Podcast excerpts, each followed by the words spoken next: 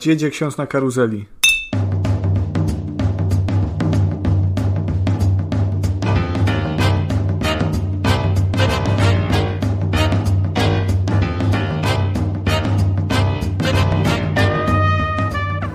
Hej, witajcie, tutaj Trójka Podcast, czyli Konrad Noga, Cześć. Kuba Smolak Dobry wieczór. oraz Kacper Cembrowski, czyli ja. Już drugi epizod naszego podcastu. Przede wszystkim jesteśmy już po Cyberpunku. E, premiera była 10, także już minął tydzień dokładnie od kiedy panowie grali w Cyberpunka, ponieważ i Konrad i Kuba mieli przyjemność zagrać... Przyjemność? Właśnie, to się zaraz dowiemy. Zagrać w nową produkcję CD Projektu. E, kurz już opadł. Dostaliśmy masę newsów na temat Cyberpunka na temat jakości na PC-tach, na nowych konsolach, na starych konsolach, na temat tego, czy akcje e, CD Projektu bardzo pikują w dół, czy, czy jednak sobie jakoś radzą. No jest tego od groma, także panowie, no jakie są wasze wrażenia, jak wy oceniacie tę grę? E, warto zaznaczyć, że Konrad grał na Xboxie Series X i na Xboxie One, a Kuba grał na swoim nowym chińskim PC-cie. I z tego co ja widzę, to to są zupełnie dwie różne gry. Z tego co można przeczytać w internecie, co ludzie opowiadają, to ta wersja PC-towa jest dużo bardziej stabilniejsza niż konsolowa. Ja wiem. y, Ja na swoim Series Xie przepotężnym y, nie miałem zbytnio jakichś problemów y, ze stabilnością.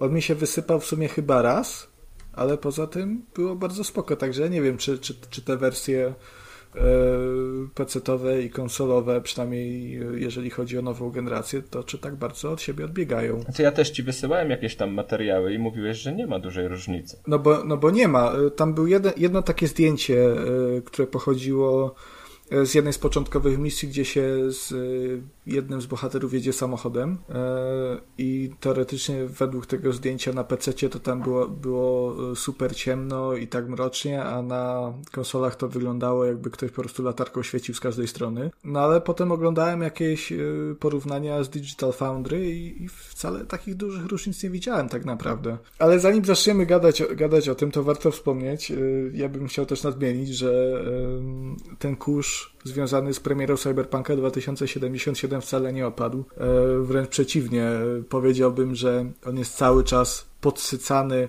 e, wentylatorem e, stworzonym z, czy też wykonanym z wielorakich e, No, dram związanych z premierą tej gry. No pięknie, naprawdę. No, pie, no pięknie, nie? Słuchaj, ja Makłowicza ostatnio oglądam i takie mi, takie mi porównania przychodzą do głowy. Uczysz wiesz? się od najlepszych. On mnie tak mobilizuje do tego. Po poeta. Tak, nie, ja bardzo polecam. e, Kanał Roberta Makłowicza, mistrza e, Roberta Makłowicza na YouTubie to jest czyste złoto.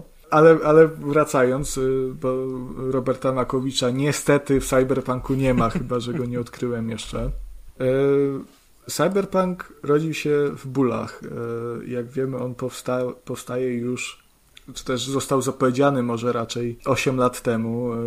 Ile powstaje tak naprawdę, no, no umówmy się, no nie, nie, nie- wiadomo. E, Prawdopodobnie nie aż 8 lat, sąd- sądząc po stanie technicznym tej gry obecnie. E, I nie tylko technicznym zre- zresztą, bo, ale o tym powiem później. E, No i cóż, miał być, miał być mesjasz gamingu. Miał nam przywrócić wiarę w, w to, że gry mogą być jeszcze dobre, mogą być jeszcze piękne, mogą na konsolach chodzić wspaniale i, i opowiadać cudowne historie. No, ale jak wyszło, to wyszło. I ja osobiście proponuję skupić się na razie na tych, e, na tych mniej pozytywnych aspektach tej produkcji, no bo Cyberpunk 2077 po prostu nie wyszedł. To jak, jak ta gra wygląda obecnie, e, no nie powinno mieć zupełnie miejsca. E, Cyberpunk 2077 potrzebował jeszcze kilku, przynajmniej kilku miesięcy w piekarniku, żeby oczyścić się ze, wszelkich dolegli- dolegliwości, ale obecnie mamy problem z nie tylko z błędami, ale też z tym, jak ta gra działa, jak ta gra em, wygląda w niektórych miejscach, ale także jak została skonstruowana tak naprawdę.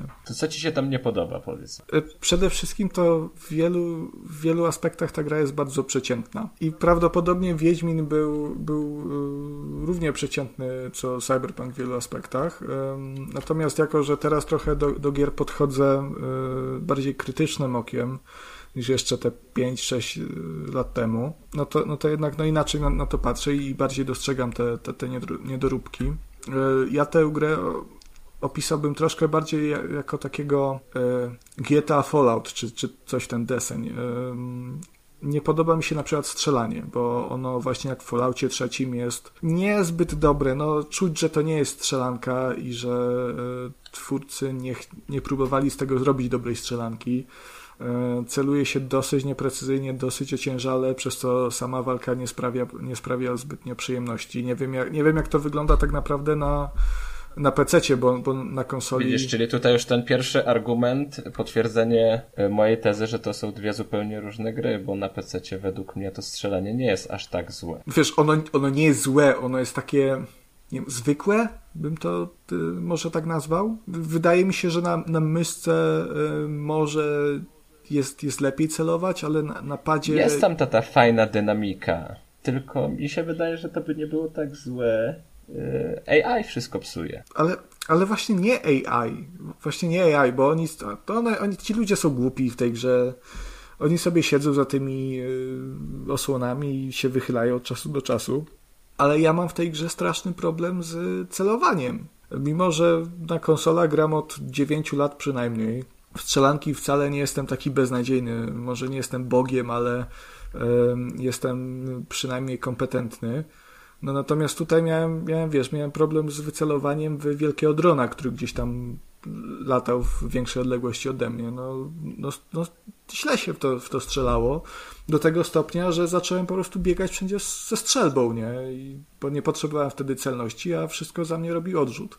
Wiesz, pytanie, czy to jest wina tego celowania, czy może po prostu w twoim wieku powinno się już zainwestować w okulary, żeby w tego drona trafiać? No nie no, wiesz, no, pograłem jeszcze chwilę w Call of Duty Black Ops Cold War jeszcze w multi i no, trafiałem w tych ludzików, a te ludziki były mniejsze, no więc za zakładam, że jednak coś z tym strzelaniem jest po prostu nie tak. A, na czym grałeś w e, Call of Duty? Na wyjcu grałem. E, to znaczy? Na PlayStation 4.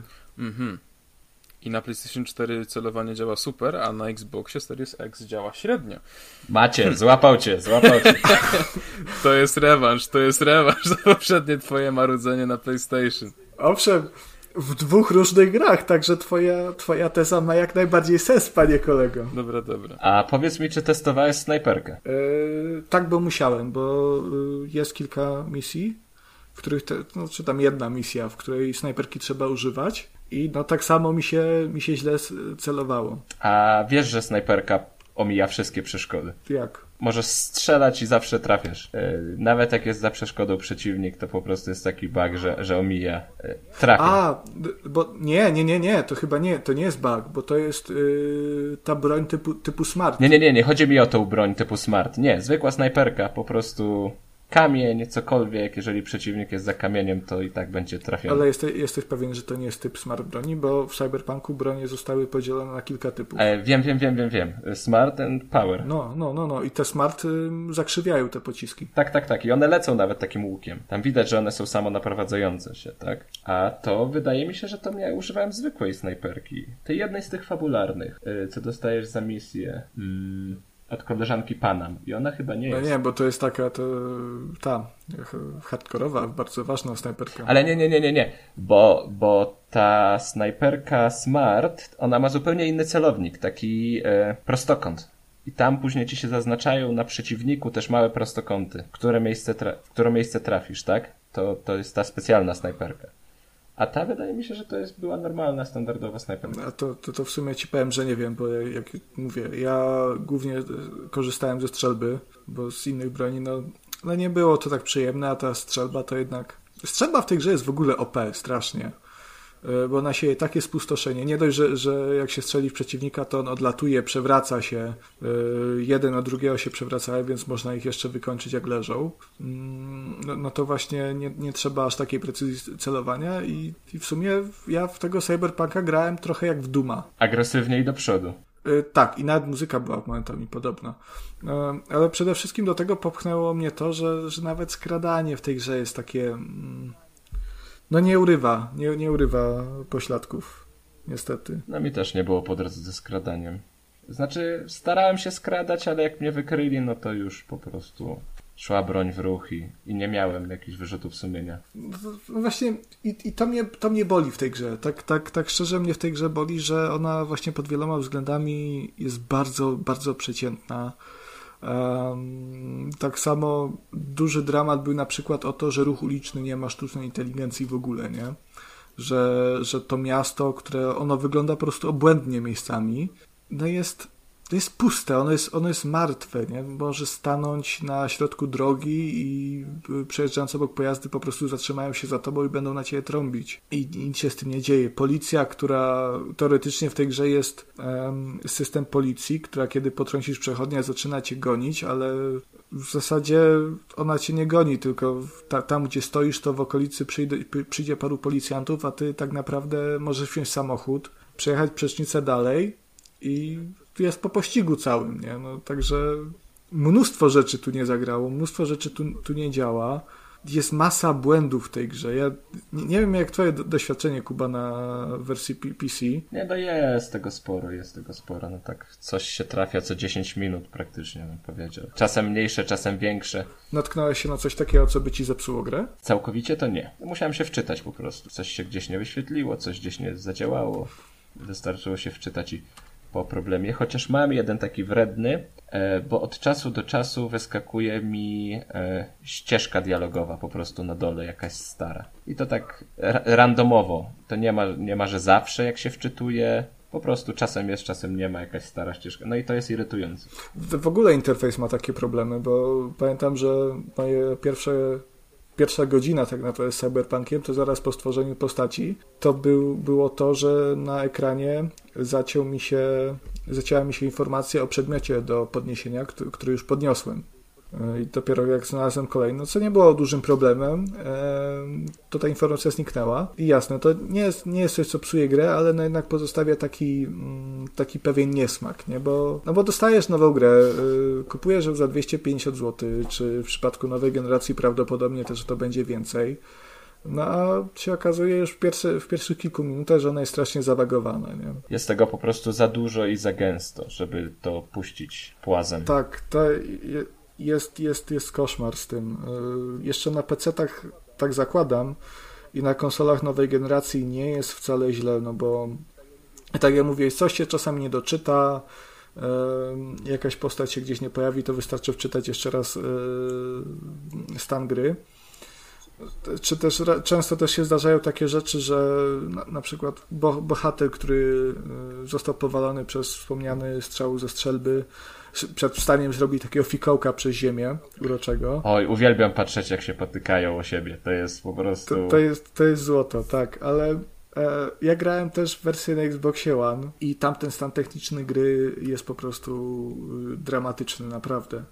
E, jeżeli jest mowa w internecie o tym, że ta gra nie działa na starych konsolach, to to, to, to nie jest przesa żadna przesada. Ta gra faktycznie e, działa wręcz tragicznie. A próbowałeś resetować konsolę? Ona była świeżo wyjęta z, z pudełeczka, kochanieńki. U Redów działało. U Redów działało, chociaż... Zresztą w ogóle to jest też temat rzeka, to co u Redów działało, a co nie działało, to co myśleli, że będzie, a było, to... Od, no tak właśnie jeszcze będąc w temacie błędów chciałbym się wtrącić, bo mm, no są bugi i, i bugi, nie? Nie można tego wrzucać do jednego worka. Na przykład tak jak ta pamiętna huśtawka z GTA 4, która wrzucała samochody w powietrze, to jest bug, który był przez graczy bardzo wręcz chciany i bardzo lubiany po dziś dzień. E, takie bugi jak, jak bywały gdzieś tam, że oho, ho, Wiedźminie trzy płotka mi się odwróciła do góry nogami, to, to się można pośmiać. Wiecie, takie rzeczy, nie? Na przykład tak jak w Assassinie Creed Unity, e, na przykład nie wczytywał się model twarzy i było tylko e, oczy i, i zęby. To też jest po prostu całkiem śmieszne, możesz sobie, jak to, to ci tam mignie, to sobie stwierdzisz, haha, zabawne. Natomiast w tym cyberpunku, z tego co widziałem, tych błędów jest po prostu taka, jest, jest ich tyle, że to autentycznie po prostu przeszkadza. Zresztą daleko szukać. Na twoim Twitterze, Konrad, widziałem klipy, e, jak podchodząc do samochodu, nagle auto wybuchało, bo, bo nagle z, znikąd wyskoczył motor w samochodzie. To był, to, to, jeszcze, to jest jeszcze lepsze, bo ja ten motor wezwałem, nie? bo tak jak w Wiedźminie możesz swój pojazd wezwać. Mhm. E... To się tak zdarza, tak 5 na 10 przypadków tak. się tak kończy. o Jezu. Raz mi się w ogóle zespawnował na zaparkowanym samochodzie w poprzek z jakiegoś powodu yy, i wybuch oczywiście. Innym razem samochód w ogóle pojawił się na moich oczach przede mną. Natomiast jak do niego podszedłem, żeby do niego wsiąść, to główna, główna bohaterka faktycznie wsiadała, po czym wysiadała i tak w kółko. No to kobiety, kobiety są No niezdecydowane. właśnie, bo, tak. bo to są już bugi, które e, po pierwsze jest ich za dużo, a po drugie one po prostu przeszkadzają. Wydaje mi się, że stąd jest taki główny hejt na CD Projekt, bo gdyby ich było mniej, bo oczywiście no w tak dużej grze bugi są sprawą oczywistą, no, bardziej niż oczywistą nawet to. Każdy się tego mógł spodziewać, że, że tam nie będzie kolorowo i że patche będą potrzebne. Natomiast chyba nikt też nie przypuszczał, że będzie aż tak, aż tak tragicznie, bo, bo no jest, jest źle. No, no jest, zwłaszcza mówię na konsolach y, starej generacji, bo na Xboxie One, poza tym, że ta gra działa tak w 15, w porywach w 20 klatkach, to ona jeszcze ma jakąś w ogóle tragiczną rozdzielczość, nie? Y, to nawet nie jest, nie jest HD, to tak myślę spada do 600 i autentycznie jak to włączyłem, y, to jasne, nie spodziewałem się cudów, natomiast jak ja zobaczyłem kie- idącą ku mnie postać, na, na której te piksele, one się tak morfowały jeszcze jak, jak e, za czasów pierwszego PlayStation e, tekstury, no to to była, no to była załamka, no. No To, to, to nie powinno w ogóle mieć miejsca tak naprawdę. Nie, nie w przypadku takiej premiery. Że ja bym chciał obejrzeć jakiś dokument Netflixa, jak te, ten ostatni miesiąc przed premierą. Ten moment, gdzie oni się zdecydowali, że wypuszczamy. Przecież to nie ma opcji, że oni nie wiedzieli, jak to działa. Ja jestem dużym fanem tej teorii, że mm, Cyberpunk, którego dostaliśmy teraz, to nie jest ten sam Cyberpunk, który pojawił się na pierwszym trailerze e, w tym 2013 roku. E, Dużo jest głosów, zresztą potwierdzają to byli pracownicy CD Projektu, e, że po prostu projekt w pewnym momencie został wyrzucony do kosza i zaczęło, za- zaczęto robić grę od nowa. I to by miało tak naprawdę sens, bo no, to nie wygląda jak coś, e, co na, nad czym CD Projekt pracował tyle lat, bo wiecie, oni mieli na to 7 czy 8 lat, to jest naprawdę bardzo długo. A prawda jest taka, że ta gra wygląda jak taki no dwuletni potworek. E, co ty, tym bardziej, że tę teorię potwierdza też sam e, Keanu Reeves, który mówi, że z CD Projektem skontaktował się dopiero bodajże w 2018 roku.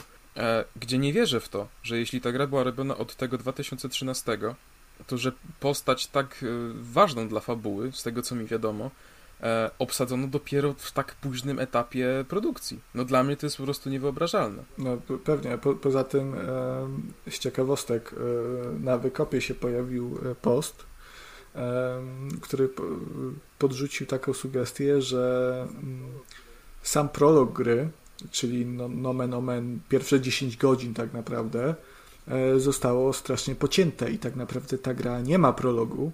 Gra rozpoczyna się poza tym takim małym intrem dla każdego z typów postaci, bo możemy grać albo nomadem, albo jakiś tam punkiem, albo korposzczurem. Rozpoczyna się w zasadzie takim krótkim y, filmikiem o y, życiu głównego bohatera w Night City y, przed jakby tymi wydarzeniami, kiedy my obejmujemy kontrolę nad nim. I co ciekawe, wszystko to miałoby jak najbardziej sens, gdyby gdyby to rozpisać na, na e, kilka godzin samej rozgrywki, na kilka misji. E, Bo tu, to w ogóle tutaj warto powiedzieć, o czym jest ta gra. E, Większość z osób słuchających może, może to wiedzieć, natomiast no należy, należy przypomnieć, że Cyberpunk 2077 opowiada o postaci V, czy też V, która no, może być albo mężczyzną, albo kobietą, albo e, kobietą z penisem, e, mężczyzną bez penisa, kto co lubi, e, kto z czym się lepiej czuje. Która w moim przypadku, która, bo ja grałem e, wersją kobiecą, jest najemniczką i e, w wyniku pewnego dosyć ryzykownego skoku kończy e, praktycznie półmartwa z konstruktem Johnego Silverhanda, właśnie granego przez Keanu Reeves e, w swojej głowie. Konstrukt ten w zasadzie e, powoli ją zabija e, i no, no, naszym celem w trakcie gry jest, jest odnalezienie sposobu, żeby Johnego Silverhanda z głowy się pozbyć. I wszystko fajnie, natomiast sama gra zaczyna się w takim dosyć dziwnym momencie, w którym mamy masę bohaterów, których nasza bohaterka zna i ma jakąś dłuższą historię z nimi, która właśnie s- odbyła się w trakcie tego jednego montażu na samym początku gry. I problem jest, że my ich nie znamy, więc kiedy one się pojawiają, my w zasadzie jesteśmy zagubieni kompletnie w tym mieście. Nie wiemy, kto jest kim, kto jest z jakiego powodu ważny, e, dlaczego w ogóle my z nim współpracujemy. Więc dużo sensu ma ta teoria, że wszystkich tych bohaterów mieliśmy poznać w trakcie dłuższego, dłuższej części gameplayu, którą wycięto z prawdopodobnie z powodów czasowych lub budżetowych i, i, i całą tą historię upchnięto właśnie w ten jeden kilkuminutowy montaż na początku gry. A problem przedstawienia tych głównych bohaterów został rozwiązany telefonem komórkowym. Dzwonią do ciebie, przedstawiają się. Będziemy razem pracować. Tak, to jest bez sensu, bo lepsze, że oni wszyscy dzwonią w taki sposób, yy, że no słuchaj byku, tu ja słyszałem, że ty jesteś fajny najemnik, wpadnij do mnie, jak będziesz, będziesz miała czas, to, to sobie po, pogadamy, zrobimy jakąś robótkę. E, I w żadnym momencie gry tych, tych bohaterów nie można osobiście poznać, przynajmniej większości z nich.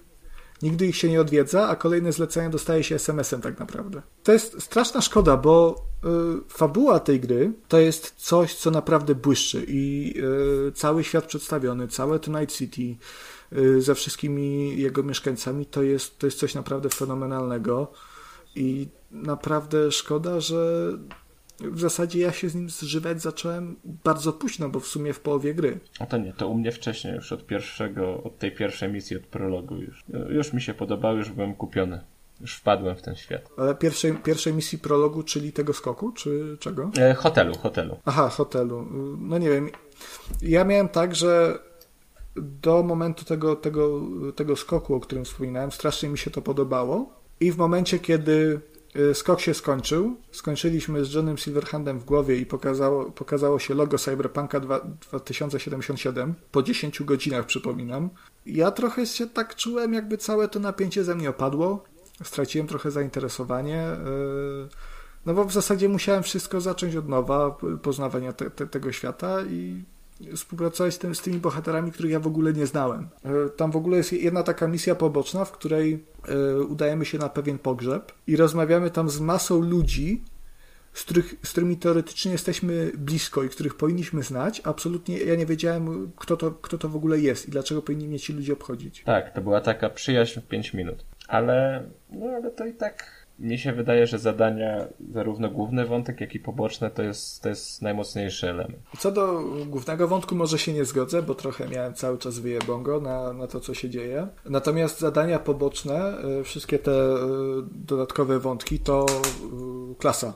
Absolutna klasa. Mm, na przykład wątek Judy, czy w sumie ulubienicy Palmera, Jezus, e, ulubienicy Twittera e, Panam. To też jest moja ulubienica.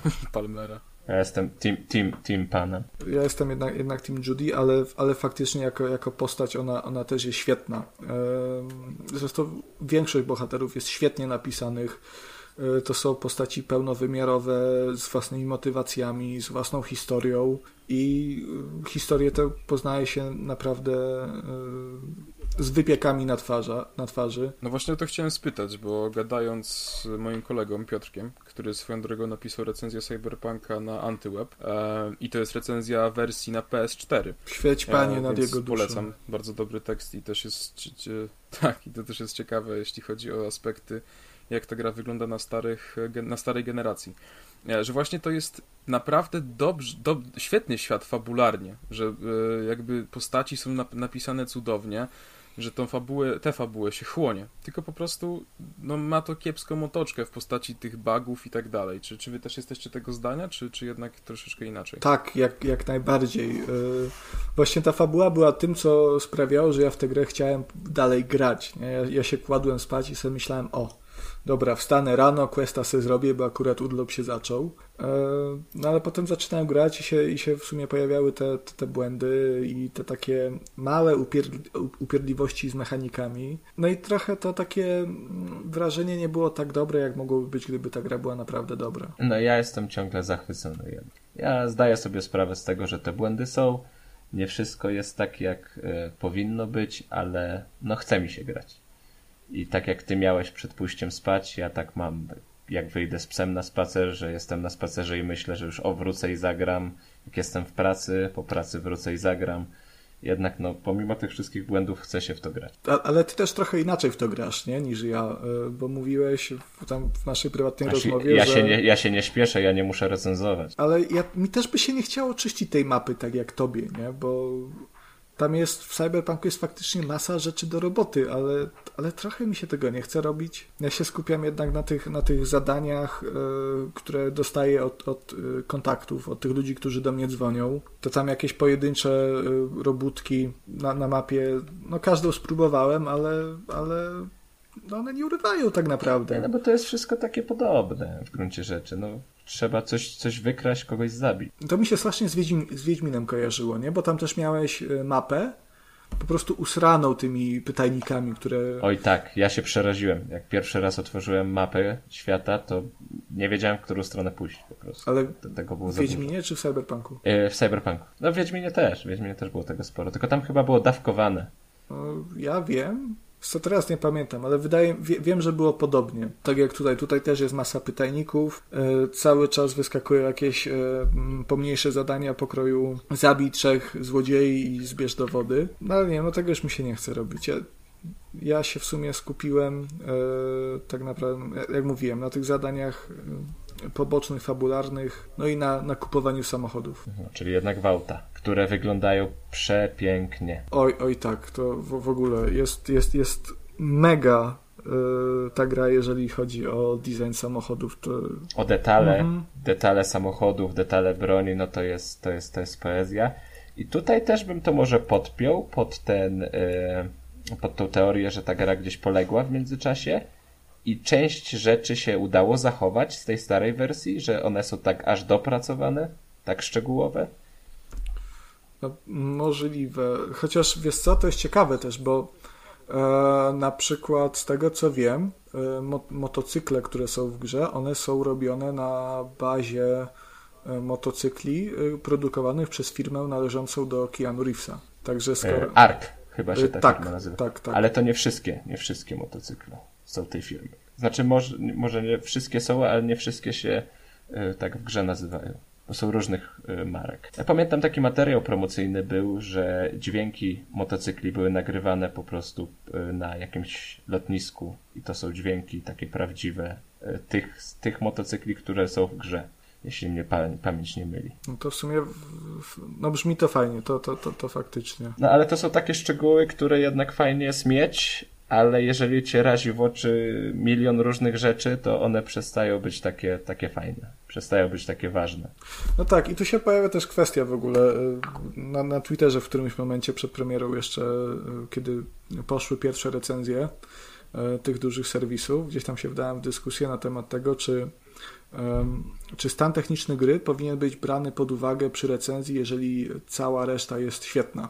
I e, już pomijając to, że tam narzekałem wcześniej na to, że Cyberpunk pod wieloma mechanicznymi względami jest przeciętny, no to uważasz, że ta gra zasługuje na dziewiątki, które dostała? Dlatego ci mówiłem już w naszej prywatnej rozmowie, że ja się bardzo cieszę, że nie muszę tego recenzować, bo to taki dla mnie jest ciężki orzech do zgryzienia, bo ja bardzo, ja bardzo lubię tę grę. Ja się świetnie bawię grając w Cyberpunka ale zdaję sobie sprawę, że jako recenzent no musisz być obiektywny i nie możesz tych wszystkich błędów po prostu zignorować. No muszą być wyciągnięte konsekwencje. Także jeżeli, jeżeli dasz e, no, siódemkę i powiesz, że to dlatego, że błędy, to ja to, ja to rozumiem, a jak dasz wyższą ocenę, no i powiesz, że są błędy, ale gra się świetnie, no to już, już kwestia tego, ile tych błędów jest i jak bardzo ci one zepsuły grę, no bo to, to, to zdarzały się gry, w których błędy po prostu psuły grajsz, który nie dało się gry ukończyć. No tutaj tak jeszcze nie miałem i w sumie nie słyszałem, żeby ktoś tak miał. No właśnie,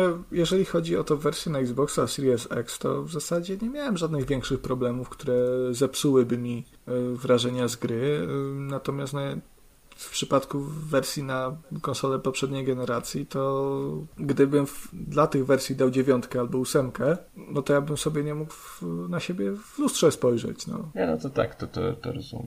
Kasper, a ty kiedy kupujesz Cyberpunka? No ja nie wiem. Ja myślę, że jednak kupię, y, bo tak jak... Generalnie tak, no miałem czekać na PS5, taka była moja decyzja, no, natomiast myślałem, że uda mi się nabyć przy ostatnim dropie na euro Natomiast y, no, euro puściło całkiem brzydkiego bąka, bo wydało PS5 do sprzedaży. Owszem, ale tylko w bundlu za niecałe 4000 zł z jakimiś tam grami i gadżetami.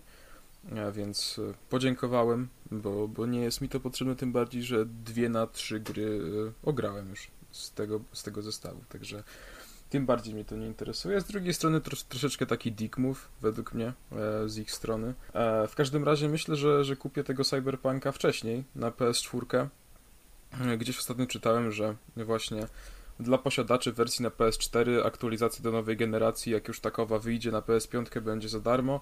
Mm, no a wtedy też wyjdą wersje pudełkowe na PS5 o już tam cenie tych 300 ponad złotych, więc troszeczkę takie cebulactwo, że kupuję wcześniej. Natomiast nie znaczy, że ta, to pudełko będzie leżeć u mnie po prostu e, i czekając na PS5, bo mam w planach pograć w tę grę, bo mnie to bardzo ciekawi. Zresztą słuchając was też mnie tak kurczę, to są takie dziwne relacje mam wrażenie. Macie takie ambiwalentne podejście do tej gry, bo z jednej strony ją bardzo chwalicie i mówicie, że to jest super sprawa, że w ogóle e, przed snem myślicie tylko o cyberpunku i o panam zamiast o swoich kobietach, a z drugiej strony e, co chwilę wtrącacie, że no, ale przez te bugi się nie da grać, no a tutaj to jest słabe, tu jest słabe, ale jednak ogólnie Cyberpunk jest zajebisty. I ja się tego trzymam. Dla mnie ogólnie Cyberpunk jest zajebisty. Wiesz, no gry z taką imersją, tak, żebym ja się mógł tak wczuć w bohatera, no jeszcze chyba nie grałem w taką grę. No to jest ciekawa, ciekawa kwestia, no tym bardziej, że zwróciłem uwagę, że przy Cyberpunku to co człowiek to inna opinia. Ja się trochę martwię tylko o tą wersję e, PS4, bo... No bo nie graj w to. no jak będę miał, to, to będę grał. Zaklinam cię, poczekaj. Nie rób sobie tego przede wszystkim. Ja to testowałem na łanie tylko dlatego, że dostałem grę do recenzji i jako osoba, która chce do swoich tekstów podchodzić jak najrzetelniej, no to chciałem to przetestować, jak to wygląda. E, I jasne, Xbox One jest trochę e, słabszy niż bazowe PlayStation 4, bo z tego co wiem, ty nie masz Pro, nie? Nie, ja mam zwykłe, nie mam Fata. No, no ta gra wygląda i chodzi źle, no szkoda, naprawdę szkoda sobie psuć wrażenie. Szkoda sobie psuć zabawę. Tak. Tak, tak, tak mi się wydaje. Bo to jeżeli wiesz, jak masz błędy takie, że nie wiem, no stanie ci gość w drzwiach i nie przejdzie, ty nie możesz przez niego przejść, jak mi się przydarzyło. Albo ci się nie wczyta rozmówca i wystarczy save'a przeładować i on się pojawia, no to to jest pierdo, pierdololo, nie? To okej, okay, było jasne w takiej ilości, jak jest cyberpunków w stanie obecnym, to jest no trochę przegięcie, ale to w żadnym wypadku nie psuje gry jako, to tak yy, znacznie, nie? No ale jak już ci gra chodzi w 15 klatkach, masz rozdzielczość, jakby ci ktoś nasrał na ten monitor, rozmazał to ręką i yy, nazwał to cyberpunkiem, yy, no i jest lipa, no. no nie, nie ma sensu, to jest psucie sobie wrażeń z gry. No, rozumiem, że jesteś nagrzany, no każdy jest, nie? No bo najnowsza premiera twórcy Wiedźmina Mesjasz Gamingu przecież zapowiadany. No właśnie, a czy my sobie sami tego trochę nie zrobiliśmy? Bo z drugiej strony, czy... Nie, no to chyba marketing zrobił. Marketing, ale my sobie też dużo wmawialiśmy. Tak naprawdę wszyscy mówili po Wiedźminie, że o Jezu, kolejna gra CD Projektu to będzie w ogóle masterpiece. No nie, yy, bo przepraszam bardzo, ja rozumiem jak działa hype i ja wiem, że gracze potrafią sobie do głów takie teorie ponarabiać, że następna gra danego twórcy to będzie w ogóle sztos, ale umówmy się, y, w Cyberpunku nie jest problemem fabuła, y, nie jest problemem grafika, która wygląda obłędnie. Ja na przykład nie rozumiem w ogóle jakichś tam haseł, które się tu i ówdzie pojawiają, że o Cyberpunk wygląda źle na, na konsolach. No na moim Xboxie Series... Nie no, wygląda genialnie. No wygląda świetnie, nie? Tam się zdarzają słabsze momenty, ale design tego miasta, to jak ono wygląda, te neony, to jest czacha dymi po prostu. Tak, czegoś takiego jeszcze nie było, no. Nie było czegoś takiego. Ja widziałem takiego screena na, na Twitterze, jak e, to był w ogóle bez foto. Ja nie wiem, czy w ogóle w Cyberpunku jest photo mode. Jest, e, jest, jest. Jest, jest. jest. No o Jezu, tam można spędzić godzinę. Jest po prostu... Wow. Ja w takim razie widziałem screena, który był su surówką, to nie był z fotomoda i Jezus, jak to dobrze wyglądało. To było na nowym Xboxie, to było na Series X, ale matko, to jak to słońce padało, te odbicia opon motocykla, to po prostu było takie niesamowite. Naprawdę, szczerze mówiąc, mówię, bez fotomoda to ta, czegoś takiego chyba jeszcze wcześniej nie widziałem. No właśnie, i ta gra wygląda świetnie. Ona jest kapitalna pod wieloma względami, średnia pod innymi, ale ona sama jako gra ona jest naprawdę dobra, nie? I, i, i to, nie, to nie jest coś, że myśmy sobie dopowiedzieli, że to będzie coś niesamowitego, bo faktycznie ona, ona spełnia wiele, z, wiele z, tych, z tego potencjału, który, który miała, wiele e, z obietnic, które złożono. Natomiast za nic w świecie, nie, nie, hypem, przesadnym hypem nie mogę wytłumaczyć faktu, że ta gra po prostu na starych konsolach nie działa, że ona jest zabagowanym, no, zabagowanym głównym tak naprawdę, które ani nie wygląda, ani nie działa. Co z tego, że fabuła jest świetna? Co z tego, że może no, raz na ruski rok na tych starych konsolach ona będzie wyglądała nieźle? No jak, jak, jak granie w to boli, nie? No, już wielokrotnie to powtarzam, ale na konsolach poprzedniej generacji mieliśmy tak niesamowicie wyglądające gry i działające dobrze przy tym, e, jak Red Dead Redemption 2, e, The Last of Us 2, czy nawet starsze Uncharted 4. No przecież te gry wyglądają świetnie. One wyglądają jak coś, co mogło, mogłoby e, wyjść na tej generacji konsol tak naprawdę, a zachowują jednak te 30 klatek z małymi może odstępstwami. No Cyberpunk na PS4 ani Xbox One ani nie wygląda, ani nie działa. No to jaki tu, jaka, jaka tu jest nasza wina? No, no może masz trochę racji. No nie wiem, kurczę, no to jest w ogóle ciężki temat. Zresztą o Cyberpunku można byłoby gadać e, naprawdę przez godziny, przez nawet parę dni, bo jest to po prostu temat rzeka. To jest tak wiele tematów do poruszenia, że aż od tego po prostu boli głowa. Natomiast podobało mi się zachowanie e, prezesa CD Projektu, że jakby wziął całą winę na siebie i pracownicy E, mimo tego troszeczkę fiasku, dostaną jednak te swoje wynagrodzenia, te, te bonusy, które mieli e, dogadane. Także to jest dobra wiadomość, e, tym bardziej, że no, no z tego co dobrze wiemy, to oni crunchowali, więc no należy im się to tak czy siak. Abstrahując od tego, że, że no stan tego jest jaki jest. No według mnie Cyberpunk ma jeszcze przed sobą długą drogę. Wydaje mi się, że będzie paczowany przez naprawdę długi czas. Um, no tam trzeba dużo pozmieniać, przede wszystkim w kodzie gry. E, boję się tylko, że to się nie stanie, bo coś takiego raz, że trwa, a dwa, że kosztuje.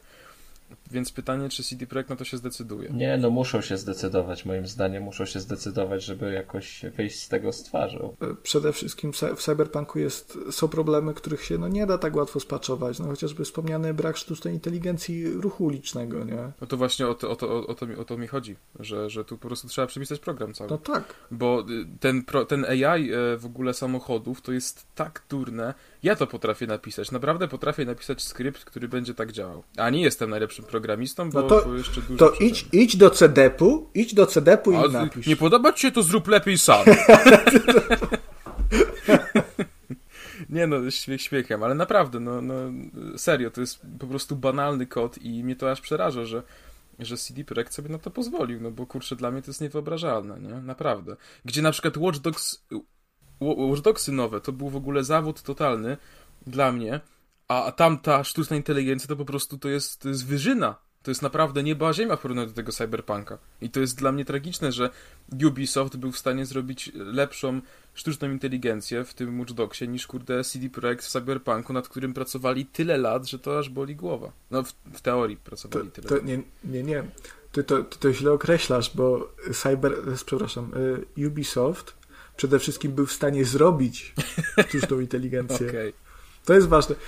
Ja tak się śmiałem z, z, filmiku, który znalazłem w Cyberpunka w internecie, w którym e, w którymś momencie e, droga przebiega pod wiaduktem, ale w taki sposób, e, że filar tego wiaduktu trochę wychodzi na jezdnię, nie? No.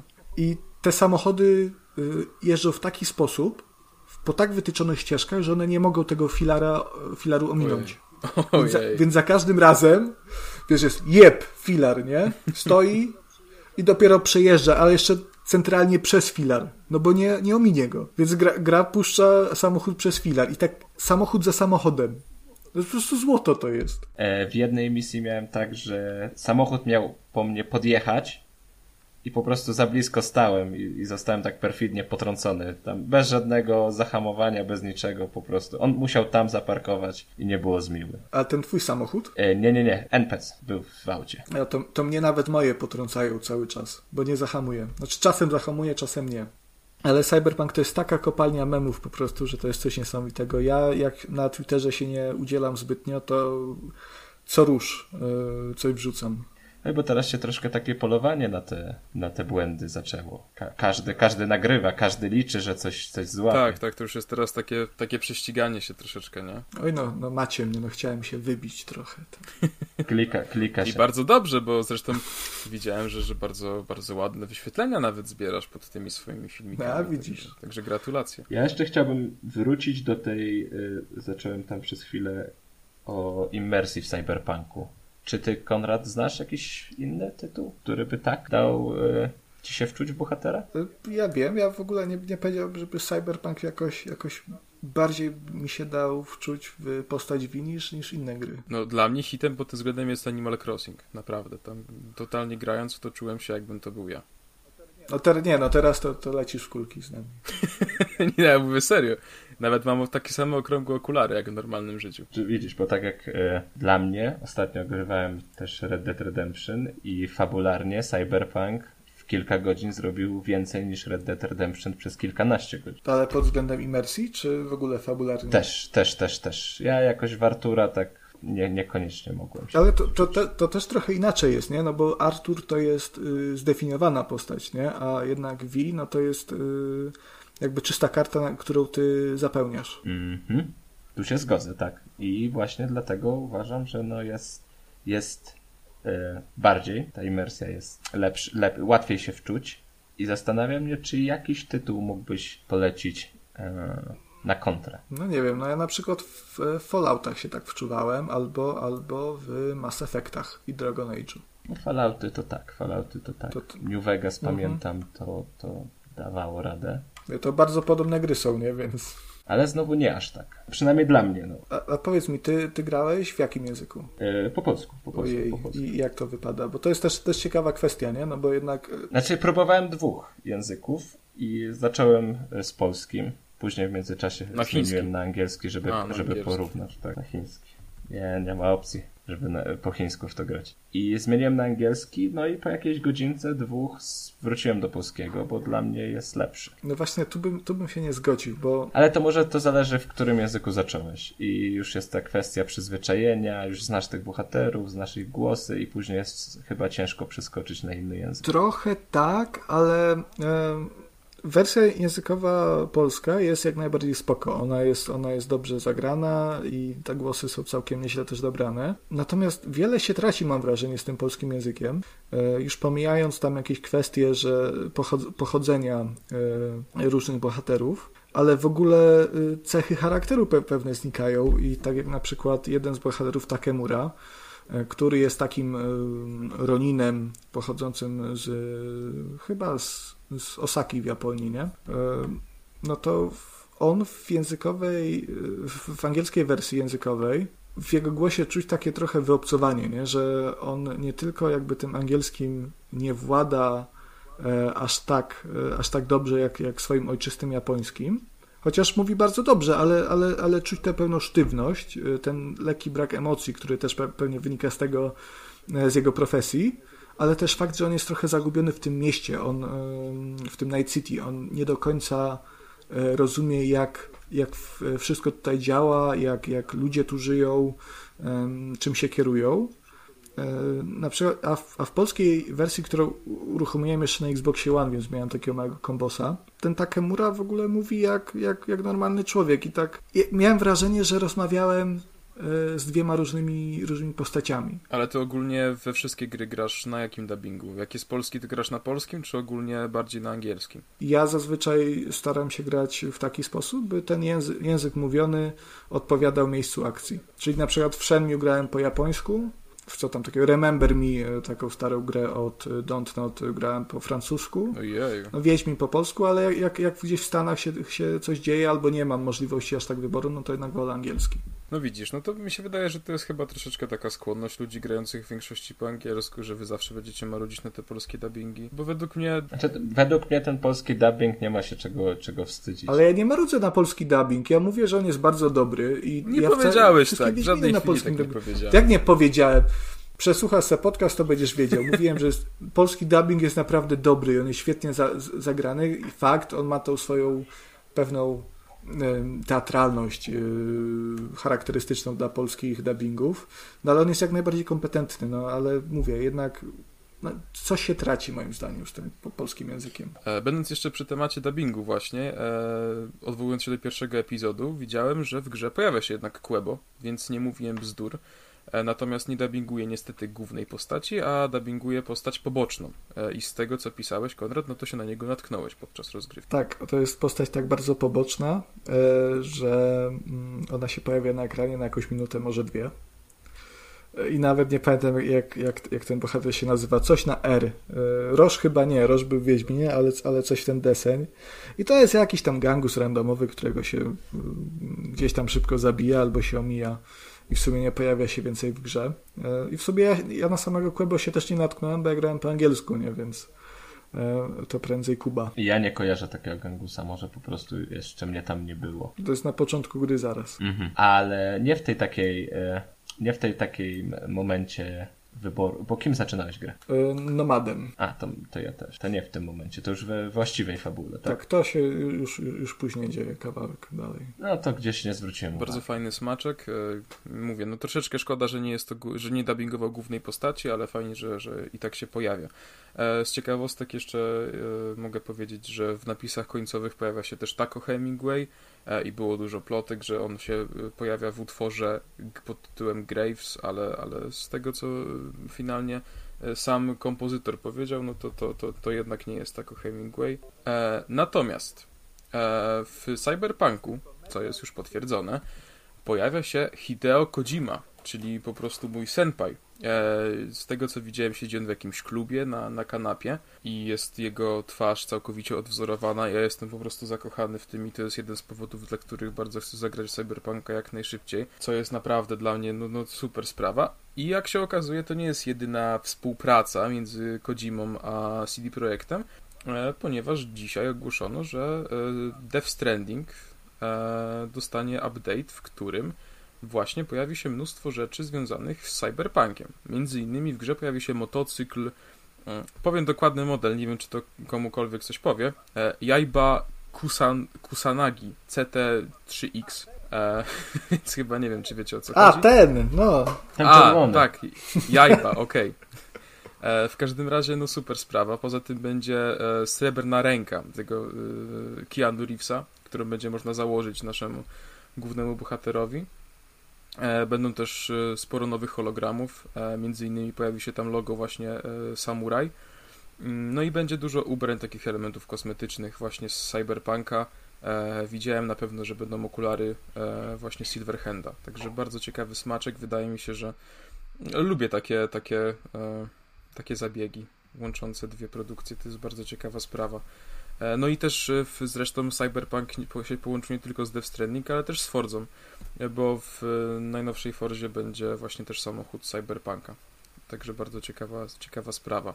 A będąc już przy temacie newsów w naszym wielkim giereczkowym świecie, e, warto powiedzieć, że odbyło się The Game Awards e, dzień po premierze Cyberpunka.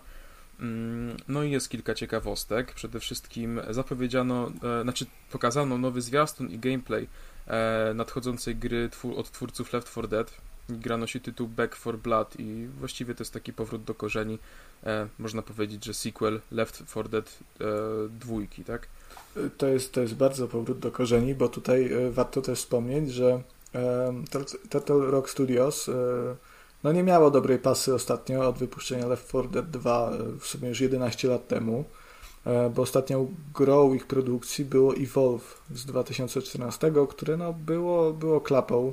Ono się zapowiadało bardzo fajnie, bo tam e, mieliśmy się wcielać w czwórkę wraz z innymi gracz, graczami, w, mieliśmy się wciera, wcielać w czwórkę łowców polujących na wielkie potwory, e, też skierowane przez graczy, no natomiast jak wyszło, to wszyscy wiemy, a że prawdopodobnie mało kto już pamięta o tej grze, no to to mówi samo za siebie tak naprawdę, no, no nie wyszło. A fakt, że Back for Blood wygląda na um, kolejną koopową strzelankę z zombiakami, um, no sprawia, że w sumie zaczynam się jarać tą grą. Może wyjść coś z tego naprawdę ciekawego. To widzisz, ja na przykład bardzo się jaram e, nową grą e, od pana Glena Scofielda, który jest znany głównie z Dead Space'a, ponieważ po trylogii Dead Space'a, co było przez, jest nadal przez wielu uważanym jednym z najlepszych horrorów w ogóle. Ja się z tym troszeczkę zgadzam, bo według mnie to były naprawdę fenomenalne produkcje. Pan Glenn pracuje nad grą pod tytułem Decalisto Protocol. No i sam bardzo nieskromnie zapowiada, że będzie to najstraszniejsza gra, jaka kiedykolwiek powstała. Czy w to wierzę? Niekoniecznie.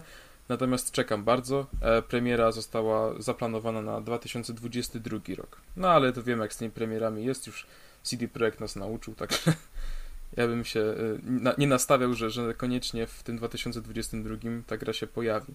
E, z ciekawych jeszcze nowości mm, powstaje nowy Dragon Age. I wiem, że na pewno Konrad bardzo czeka, bo jest wielkim fanem serii, co zresztą wcześniej wspominał. Tak, bardzo. E, na, na nowego Dragon Age'a czekam odkąd e, przeszedłem Inkwizycję e, przed laty, która no, w sumie nie... Po pewnym czasie od premiery przestała być tak dobrze odbierana jak na premierę. Głównie problemem tam było to, że ta gra to takie trochę MMO było singlowe.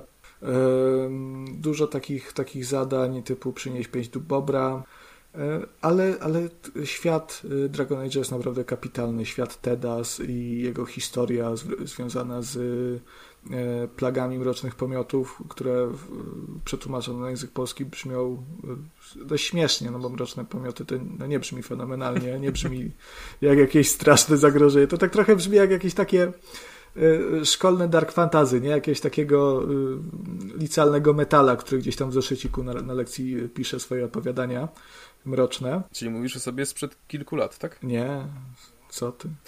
Co ty? Ja, ja pisałem tylko dobre opowiadania. A, okej. Okay. Nie tak Ale swoją drogą, to te spolszczenia są tragiczne. Ja tak na przykład jestem, jestem zdania, że, że często te e, tytuły i nazewnictwo angielskie powinny zostawać, bo na przykład jak tak sobie pomyślę, że gralibyśmy na przykład w Przejście zwierząt, Nowe Horyzonty, albo Szybki Płacz, Nowy Świt, no to trochę, trochę, tak, trochę głupio jednak, nie? No, no troszkę tak, a tak samo mi się nie podoba na przykład y, tłumaczenie y, y, The Reapers na żniwiarze z Mass Effecta. I ono też niby brzmi ok, ale taki jest, no nie wiem, kojarzy mi się z jakimś rolnikiem na kombajnie. Ale jak już jesteśmy przy Mass Effectie, to warto wspomnieć, że również nowy Mass Effect został zapowiedziany i ponoć ma to być zarówno sequel zarówno oryginalnej trylogii z komandorem Shepardem, jak i e, no, fiaska, które nosiło po tytuł Andromeda. E, chociaż to była taka nawet ok gra. Ujawniono w zasadzie niewiele, poza krótkim teaserem, na którym nie widać niczego poza kawałkiem kosmosu. No i Asari, czyli to taką niebieską kobietą, kosmitką z serii Mass Effect, która coś tam gdzieś podnosi, patrzy w dal. E, no ale fajnie, ja się strasznie jaram. E, to świetnie będzie współgrać z zapowiedzianą również niedawno składanką zremasterowanej trylogii, którą, którą warto sobie odświeżyć przed zagraniem w nowego Mass Effecta. Także ja czekam, nie wiem jak wy. No ja w Mass Effecty stare nie grałem, muszę się przyznać, więc bardziej chyba na tę trylogię czekam odświeżoną, żeby sobie to sprawdzić, bo, bo same ochy i jachy są na ten temat. U mnie podobnie, podobnie jak u Kacpra. Ogrywałem jedynkę i dwójkę, ale to już było dawno temu, dawno i nieprawda, mało pamiętam. E, ale tak wszyscy chwalą tego Mass Effecta, no nigdy nie byłem jakimś wielkim fanem serii, ale może byłem po prostu za, za, za młody, za mały. Może teraz jakoś lepiej by mi to siadło. Przede wszystkim te Mass Effecty warto nadrobić, zresztą Dragon Age też yy, dla samych historii, bo yy, BioWare jeżeli e, jest coś, co BioWare robi dobrze, to, to jest to budowanie światów. Bo same gry, no to wychodzą różnie, no nie oszukujmy się, no. E, te Dragon Age jakoś tam te, zwłaszcza te późniejsze, może mechanicznie też nie robiły. Mass Effect Andromeda, no bardzo nie wyszło. Anthem to spuszczamy zasłonę milczenia. No ale te światy zawsze są interesujące, zawsze są pełne ciekawych bohaterów, e, fascynujących historii i, i warto je poznać. No, zwłaszcza, że Mass Effect no to jest jednak klasyk i, i no, no, trzeba, koniecznie. No to na pewno się zainteresuje. Dobrze, dobrze, tato. Będę śledził, tak, dobrze, tato. Mm, no i to przejdźmy w takim razie też do, do listy zwycięzców e, The Game Awards z najważniejszych kategorii. Przede wszystkim grom roku zostało The Last of Us 2, co chyba wszyscy, wszyscy się tego spodziewaliśmy. Tak, no to nie jest niespodzianką. Najnowsza gra Naughty Dog po prostu zmiotła konkurencję totalnie, bo E, dostała też statuetkę za najlepszą reżyserię, najlepszą narrację.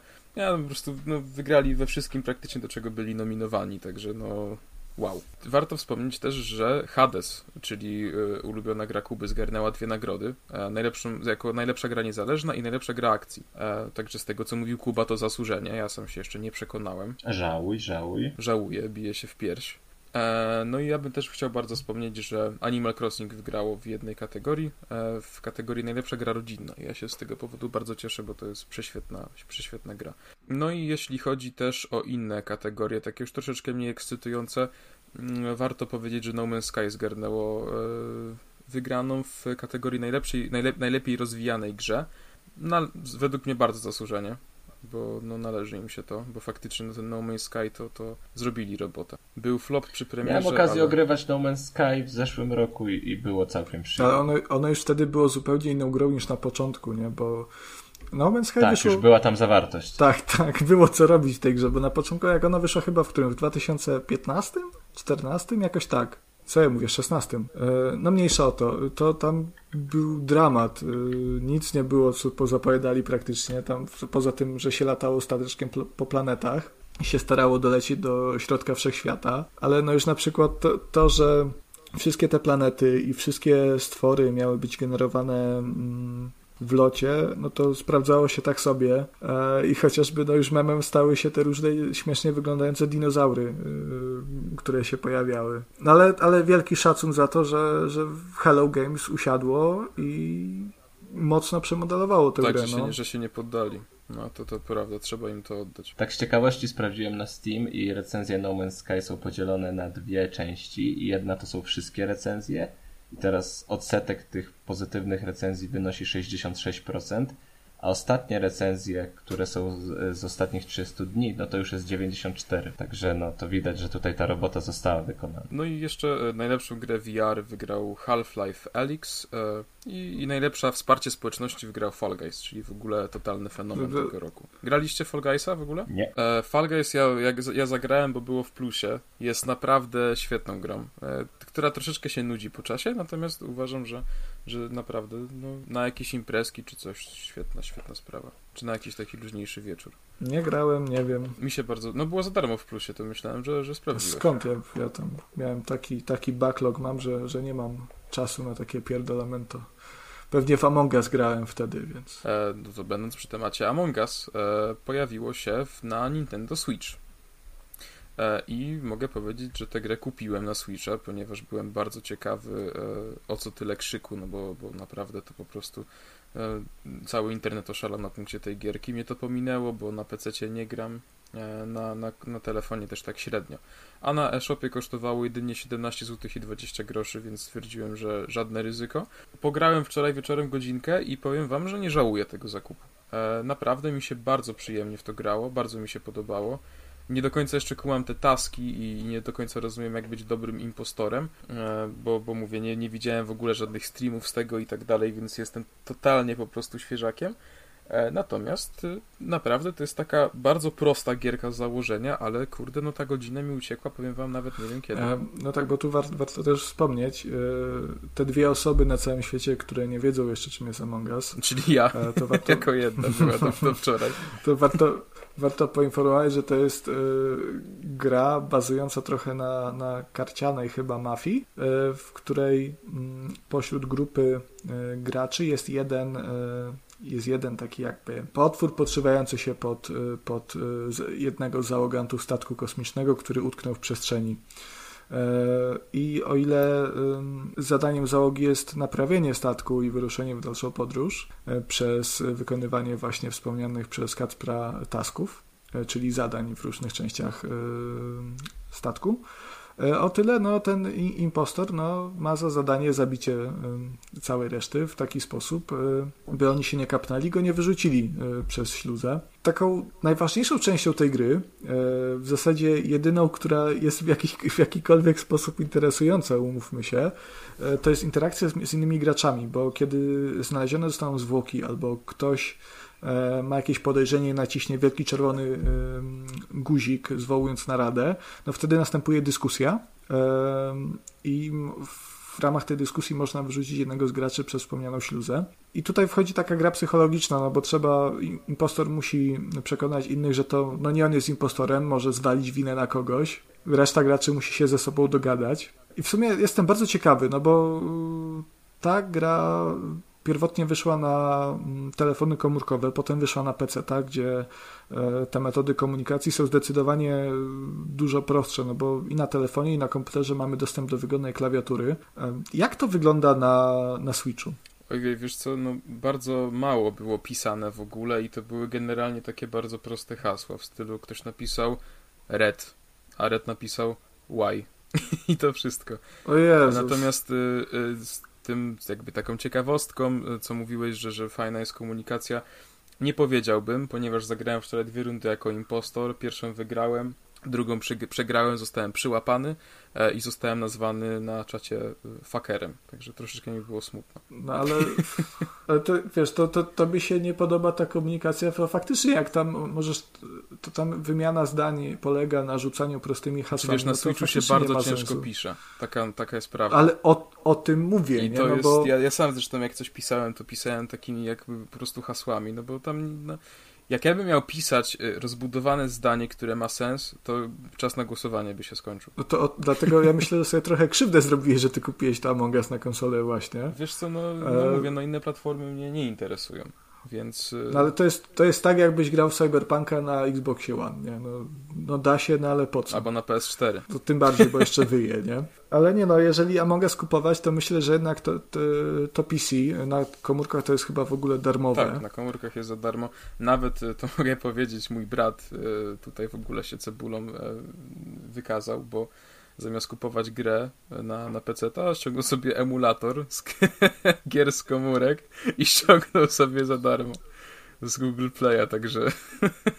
Już, już myślałem, że na Allegro kupił od Janusza konto. No, z tym to już jest lekki kłopot, e, ponieważ akurat z tego powodu bardzo się cieszę. Allegro zakazało, wyobraźcie sobie, sprzedaży właśnie takowych kont. Już na Allegro nie kupicie konta do Steam z CS-em za 4 zł, już nie kupicie konta e, na Spotify, już nie kupicie sobie konta na, nie wiem, PlayStation Network. No to jest naprawdę, według mnie, świetna akcja i Jezus, wreszcie to się stało. I tak to naprawdę zajęło to kilkanaście lat i to było, i tak za długo można było to, z tego korzystać. Ja jestem mega szczęśliwy, szczerze, bo, bo wreszcie to takie po prostu aż obrzydliwe cebulactwo się skończy. Ja się naciąłem tylko raz. To było ładnych parę lat temu gdzieś kupiłem. Ale to nie było konto, nie kupowałem konta, tylko po prostu klucz do gry, yy, która wy, wy, wygasł po jakichś dwóch tygodniach. Gra przestała działać. Uf. Ale nie był jakiś super tani albo coś, no po prostu był najtańszy, ale nie był jakiś tam ekstremalnie tani. No to ostatnio mój znajomy właśnie kupił sobie konto z Cyberpunkiem e, za 10 zł, więc no nie jakoś dużo, ale nie zadziałało. po prostu nie dało się zalogować. O, o masz. Ale to czekaj, to, to jak już nie można kupować takich, takich kont, to co ja mam zrobić z tymi 15 kontami Cyberpunkiem, które ja już mam przygotowane od, od, od tygodnia? No to upsi. Graj, graj. Kurde. Niestety. Nic się w tym kraju nie da zrobić. tak, po prostu blokują nas, nas z każdej strony, nie? E, na szczęście Robert Lewandowski już nie mieszka w tym kraju, mieszka w, nie w Niemczech, w Monachium e, i, i, postanowił razem z firmą Playway e, oraz panem, który nazywa się Rafał Zimmerman, prawie jak Cyberpunk, założyć spółkę gamingową o nazwie RL9 Sport Games. No i to RL9 Sport Games e, pracuje nad e, projektem Football Coach The Game 2022. Po tych, po tych nazwiskach i nazwach, które wymieniłeś, ja już wiem, że ten projekt jest w dobrych rękach. No ja ci powiem, że nie jestem przekonany, ponieważ oglądając trailer to po prostu ojeju, ojej, naprawdę to wygląda tragicznie i mnie bardzo śmieszą nagłówki w stylu konkurencja dla football managera, no bo jeśli to ma być konkurencja dla football managera, to chyba football manager nigdy nie, nie, nie żył lepiej. Ja, ja sobie tak te, ja sobie oglądam teraz ten zwiastun i pojawił się trener, który coś tam krzyczy do zawodników i on wygląda jakby ta twarz mu się rozlała na tej głowie w ogóle.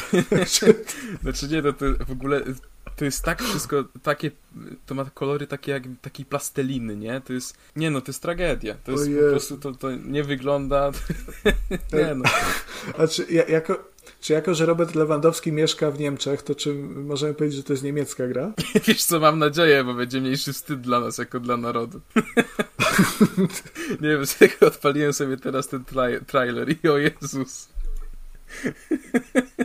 Najbardziej lubię te takie, wiesz, napisy w trakcie, nie? Tam jakieś takie fajne teksty, które mają cię zachęcać do gry, a potem jest gameplay. I chuj, i czar pryska. Nie. Jesteście, jesteście typowymi sezonowcami, nie wierzycie w Wierzę w Roberta, ja w Roberta wierzę. Zresztą wczoraj strzelił 250 e, bramkę w Bundeslidze i jest już trzecim e, liderem strzelców w kategorii w ogóle w całej historii Bundesligi. To, to, bardzo fantastycznie, ale tą grą to sobie chyba co najwyżej samobuja strzelił, wiesz? No właśnie, ja bym, ja bym bardzo mu życzył sukcesów, e, bardzo mu życzę sukcesów na boisku, ale jednak e, RL9 Sport, Sport Games chyba nie będzie moim ulubionym deweloperem. To, wiesz, to, to się śmiejemy, nie, z Roberta Lewandowskiego, ale no umówmy się, to nie jest jego wina, nie? No, to, to no tam nie, no swoje no nazwisko klepnął tylko. Nie, no tak, tak. I, no i będzie wiesz, reklamował. Natomiast no, no, wy, no wygląda to tragicznie. Właśnie, właśnie pytanie jest, czy wziął za to kasę, czy wyłożył na to kasę, no bo tutaj to jednak brzmi jakby wyłożył na to kasę. No tak, trochę tak. No nie wiadomo, no, no w to już nie będziemy wnikać, natomiast no sama, sama gra wygląda wręcz komicznie i to, to, trzeba, to trzeba jej przyznać. Jak, jak tylko ta gra wyjdzie, Kasper ją zrecenzuje na podcaście. Ojej, jak będzie na, na, na konsolę, to bardzo chętnie, jak nie, to mam nadzieję, że nie. Nie no, ma być na, na PC-tach, konsolach i mobilkach. Wiem właśnie i to mnie trochę martwi, ale... Wszyscy się będą mogli zagrywać, wszyscy będą mogli być Robertami. To ja zaklepuję wersję na PlayStation Vita. Ojej. Dobrze, kończąc temat już tego naszego wielkiego giereczkowego świata, myślę, że możemy sobie powiedzieć e, o nowościach w Game Passie e, bo to jest zawsze ciekawy temat. A więc w Game Passie dostępne są nowe gry. Z takich ciekawszych oczywiście będę wymieniał, to jest Skyrim. Jak jeszcze ktoś nie grał. Także bardzo, bardzo fajnie. Jest Among Us. No a właśnie to ciekawostka, ja nie grałem w Skyrima. Szczerze powiem. Wiem, że jest na wszystko, nawet na pralki i, i kaloryfery, ale ja nie grałem w Skyrima. Nie miałem nigdy tej przyjemności. Myślałem o zakupie na Switcha, ale szczerze jak patrzyłem jak to działa na, na, na Nintendo, to, to chyba się wstrzymam. To znaczy nie, to jak wiesz co, jak kupisz na Switcha, to będziesz miał takie, e, takie, takie najczystsze doświadczenia, jakie tylko możesz. Tak byś grał na PlayStation 3 w e, 2011 tego Skyrima. W sumie tak, prawda. On tak samo chodził wtedy. Także no, ja bym się cieszył, gdybym miał Game Passa, to bym w końcu zagrał w tego legendarnego Skyrima i zobaczył, e, przekonał się na własnej skórze, czy to jest takie super. Natomiast ja mogę polecić jeszcze e, My Friend Pedro, bo to jest super gra, e, w którą zakładam, że większość osób nie grało. A uważam, że warto. No i z też takich większych produkcji to wchodzi Code Vein i The Dark Pictures Anthology Men of Medan, czyli jeśli się nie mylę, to jest gra twórców Until Dawn. E, tak. Tak, także no ciekawy, ciekawa sprawa. E, natomiast z Game Passa ucieka Farming Simulator 17. Oh no. Wielka szkoda. E, Football Manager 2020, także Robert Lewandowski może jednak spać spokojnie. Ja myślę, że oni uciekli właśnie, jak zobaczyli Football Coach the Game 2022. tak, tak, stwierdzili, dobra panowie, zawijamy się, RL9 Sport Games po prostu przejmie ten rynek. E, no i odchodzi też Mortal Kombat 10, a to akurat już tak nieironicznie, serio trochę szkoda. Dobrze, no to w takim razie to wszystko z, z tych e, nowości w naszym ukochanym gamingowym świadku. E, natomiast y, niedługo też pojawi się kilka ciekawych indyczków i ja bym bardzo prosił Kubę jako chińskiego eksperta od indyków właśnie, aby przedstawił te najciekawsze propozycje nadchodzące. No nie jest tak wesoło w tym grudniu. Ogólnie jakoś nie jest wesoło ostatnio, jeśli chodzi o indyki. Ale udało mi się kilka wybrać i najprawdopodobniej jak słuchacie tego podcastu, to ta gra już, już jest dostępna, bo premiera miała być 17. E, Don't Be Afraid od polskiego studia Hydra Games. To będzie horror, w którym gracz e, wciela się w postać 11-letniego chłopca, porwanego przez jakiegoś tam psychopatycznego mordercę. E, I naszym zadaniem będzie ucieczka z tego domu, w którym jesteśmy przetrzymywani. No zapowiada się strasznie jak wszystkie horrory, ale jak to wyjdzie, to już zobaczymy podczas gry. Tutaj taka ciekawostka, że na jednym z materiałów promocyjnych na Steamie jest krótkie wideo, i główną rolę odgrywa w nim Mirosław Zbrojewicz.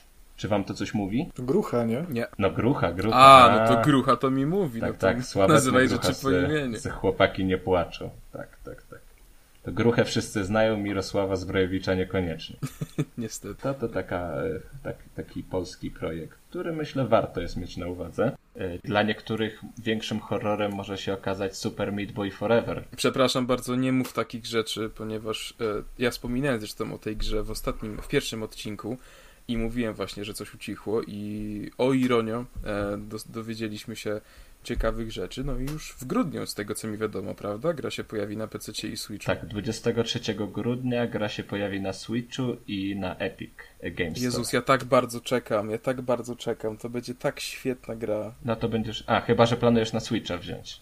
Bo Na Switcha ja planuję oczywiście. Premiera na PlayStation i na Xbox y, będzie nieco później, w styczniu. Znaczy ja najchętniej to bym w ogóle zagrał i na Switchu i później na, na PlayStation, a ja w ogóle w gry Macmillana to mogę grać na wszystkim. Ale To- na Switchu to będzie działało znowu w 10 klatkach na sekundę. Wiesz co, nie, nie wydaje mi się. To chyba nie jest aż tak wymagająca gra, żeby miała e, tego Switcha zajechać. No słuchaj, ja ostatnio do recenzji brałem takie hiciory na, na Switcha. Ja myślałem, że to będzie działać fantastycznie, bo wygląda jak, jak byle co, a działało no, no, no w 15 klatkach, nie? Także Y, Ja miałem ten sam problem z Morbid, z pikselowym Morbid na Switchu ostatnio, który też nie... No opowiem później, nieco później o tej grze, ale też nie trzymał to, klatek. to jest niestety taka smutna codzienność y, grania na Switchu, że te indyki bardzo często źle działają. Znaczy Switch to jest super platforma, ale broń Boże jako e, główna platforma do grania. To możemy chyba wszyscy powiedzieć. Znaczy, wiesz, no ona nie jest ona nie jest aż taka zła, nie? Tam te jakieś te Super Mario Odyssey czy y, ta Zelda Breath of the, of the Wild, to, no to wygląda i działa super. No jak działają na, jak super. na możliwości konsoli. Ale Ale Dark Soulsy już troszecz, troszeczkę gorzej. Dark Soulsy są na Switcha? Oczywiście, remaster pierwszej części. A one, one już w na praktycznie każdej wersji działają tak sobie, te pierwsze Dark Soulsy, więc... Ja bardzo chętnie bym kiedyś sprawdził Wiedźmina trzeciego na Switchu. Szczerze wam powiem, bo e, raz, że bardzo bym tę grę chciał przejść jeszcze raz, e, a dwa, że no ciekaw jestem właśnie jak sobie Switch radzi z czymś takim. No to kupuj 250 zł, Wiedźmin 3, super. No właśnie i to jest, to jest ten problem, wiesz. Też, też ostatnio myślałem o tym, że chciałbym Wiedźmina przejść jeszcze raz. Później sprawdziłem, że pierwsze przejście zajęło mi 170 godzin chyba. O, I stwierdziłem, że jednak, jednak tak bardzo to mi się nie chce. Aż tak bardzo zdesperowany to nie jestem. No chyba, że tylko bym jakimś y, głównym wątkiem po, po, poleciał, żeby sobie przypomnieć już teraz, bo w sumie to nawet z moją pamięcią to już mało co pamiętam z tego, z tej, z tej historii. Takich szczególików. No główny wątek to tak, ale tam, tam dużo się działo na boku. jeszcze będąc przy temacie właśnie e, cen e, gier na Nintendo, e, bardzo mi się podoba to, że jak są promki na na przykład PlayStation Store, no to masz tam gry po, po 15 zł, po 17. E, oczywiście mówię o grach AAA, nie? Żeby nie było. Mhm. E, czy tam nawet są takie promocje, jak te nowe gierki. Ostatnio był chyba Assassin's Creed Valhalla za no tam stówkę chyba przeceniony. Nadal no to kosztowało 280 zł, ale nadal no to jest 100 zł mniej. E, natomiast bardzo lubię te przeceny na Nintendo, nie? Jak na przykład masz Mario Kart w promocji z 250 na 220. No kurde, naprawdę żal nie brać. Niestety te gry Nintendo trzymają cenę i zawsze będą trzymały. I... Inna sprawa, co jest fajne, wiesz, ostatnio właśnie tak do tego, do takiego wniosku doszedłem, że mm, te gry trzymają cenę i to jest trochę minus, ale z drugiej strony kupisz grę, przejdziesz ją sobie w pół roku i po tych 6 miesiącach możesz ją sprzedać za dokładnie taką samą kwotę, jak kupiłeś. Tak, no to ma swoje plusy i minusy. No u mnie jest ten problem, że za każdym razem jak chcę kupić jakąś fizyczną wersję gry, to muszę się upewnić, że to nie jest chińska wersja, albo chińska wersja jest z innymi językami, no bo tutaj, tutaj nie jest lekko, jeśli chodzi o to. Chińczycy lubią No tak, postawić tak. na swoje i mieć tylko chiński język w chińskiej wersji i wtedy albo muszę zamawiać z Hongkongu, z Japonii bezpośrednio, żeby mieć, e, żeby mieć angielski. No to ja jako mieszkaniec e, europejskiego państwa e, mogę polecić lifehack, który mi powiedział Bartek, mój kumpel, on wie o kim mówię, e, że warto kupować gry z niemiecką okładką, bo są dużo, dużo tańsze, a właściwie no niczym się nie różnią poza tym papierkiem. Także Ja jako y, taki mały kolekcjoner tylko bym zaznaczył, że to nie, y, nie w każdym wypadku jest prawdą. Ale w większości się zgadza. I nie- Z nowymi, z nowymi grami tak. Bo na przykład y, pamiętam, że przy premierze Kurczę, e, Octopath Traveler to się nazywało. No to y, gra kosztowała bodajże tutaj u nas 230 czy 240 zł, a w dzień premiery za, w, na Amazonie mogłeś kupić w niemieckiej okładce za 180. Także no to jest już duża różnica cenowa i dla mnie ten y, po, polskie napisy czy tam angielskie nie, nie znaczą aż tyle, żeby płacić za nie 50 zł więcej. Ale jeże, jeżeli kupujesz te starsze gry, e, zwłaszcza te sprzed siódmej generacji konsol, czyli sprzed Xboxa 360 i PS3, no to można się ładnie naciąć, bo wtedy, y, zwłaszcza gry konsolowe, ale PC-owe też, y, bardzo często miały niemiecki dubbing także, bo Niemcy lubią sobie dubbingować. I na przykład tak jak kupiłem sobie y, Tomb Raidera 4, The Last Revelation na pierwsze PlayStation za, za piątaka na giełdzie i z niemiecką okładką był i ujarany znaczy, przepraszam, no ucieszony. Rany to później. Ty nawet nie zauważyłeś, że nie zauważyłeś, że to była niemiecka okładka. No nie, no jak, jak włączyłem do, jak włożyłem do playaka płytkę i, i mi Lara Croft zaczęła nagle mówić, a ja, Hans, willkommen auf. No to mi się nie, nie podobało. Znaczy tak, ale my Konradzie mówiliśmy o grach teraz stricte Nintendowych. Ale jeśli szukacie fajnych, fajnych gier na Switcha, to 29 grudnia pojawi się Switchowa wersja Wingspan to jest cyfrowa wersja mm, gry planszowej. Nie wiem, czy kojarzycie. To jest bardzo fajna gra planszowa, która zgarnęła dużo nagród. To jest gra o ptaszkach, ważne. O ptaszkach, tak. Naszym zadaniem jest budowa rezerwatu i ściągnięcia do niego jak najwięcej, e, jak największej ilości różnorodnych gatunków ptaków. I to jest bardzo przyjemna gra, przy której bez problemu się zrelaksujecie. Są kolorowe ptaszki, jest relaksująca muzyka, wszystko czyta dla nas Krystyna Czubówna. Wiecie co, ja teraz bardzo bym chciał wyśmiewać e, e, jakby zamysł sam takich gier, no bo, bo ja jakby nie, nie, nie, nie wątpię w to, że w to się gra bardzo przyjemnie, natomiast na papierze no, no wygląda to, to kiepsko, natomiast potem sobie uświadamiam, że mam... Ale co tam wygląda kiepsko? No wiesz, gra o Ptaszki budowaniu rezerwatu i sprowadzaniu ptaków, to brzmi jak coś dorzuconego do płatków śniadaniowych. Yy... Chodzi mi oczywiście o sam zamysł na papierze, powtarzam. Mhm. Dobra, natomiast dobra, nie mogę tego wyśmiewać, ponieważ mam prawie 100 godzin w Animal Crossing. No właśnie.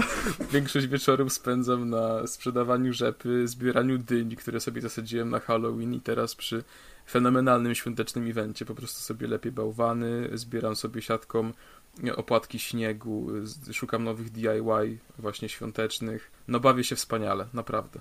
Jeśli, chodzi o, o, mechanikę Wingspan, to równie dobrze mógłbyś tam po prostu zastosować zupełnie inny setting. Tam, tam to mogłoby się dziać gdzie indziej, mógłbyś różne rzeczy robić, ale ta mechanika jest na, na, na tyle ciekawa i po prostu ten dopasowane, te ptaszki są dopasowane do tego. Ale to jest karcianka chyba też, nie? E, tak, tak, ale to jest bardziej grasz pod siebie niż, e, niż rywalizujesz z innymi przeciwnikami. Tej interakcji z innymi graczami jest mało.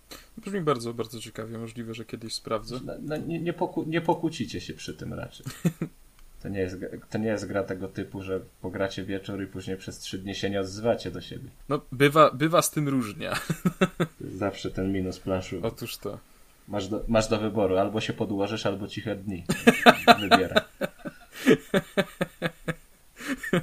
Dobrze, to wróćmy może do tego. To tak, jeszcze w tym roku, w grudniu, te, te trzy tytuły myślę, że są warte uwagi. Don't Be Afraid, które już jest dostępne na Steam. Super Meat Boy Forever 23 grudnia na, e, na Switch i na Epiku się pojawi. Mm, I Wingspan 29 grudnia na Switchu. To tyle, jeśli chodzi o świat indyków. Będąc przy temacie indyków na Switcha, e, miałem ostatnio wątpliwą przyjemność ogrywania gry pod tytułem Art School.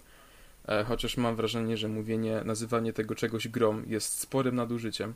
W tym dziele, e, w tym czymś, poruszamy się mm, bohaterem, który nazywa się e, Froshmin. To to chyba taka, takie podśmiechujki z e, Freshman, ale to mogę się mylić.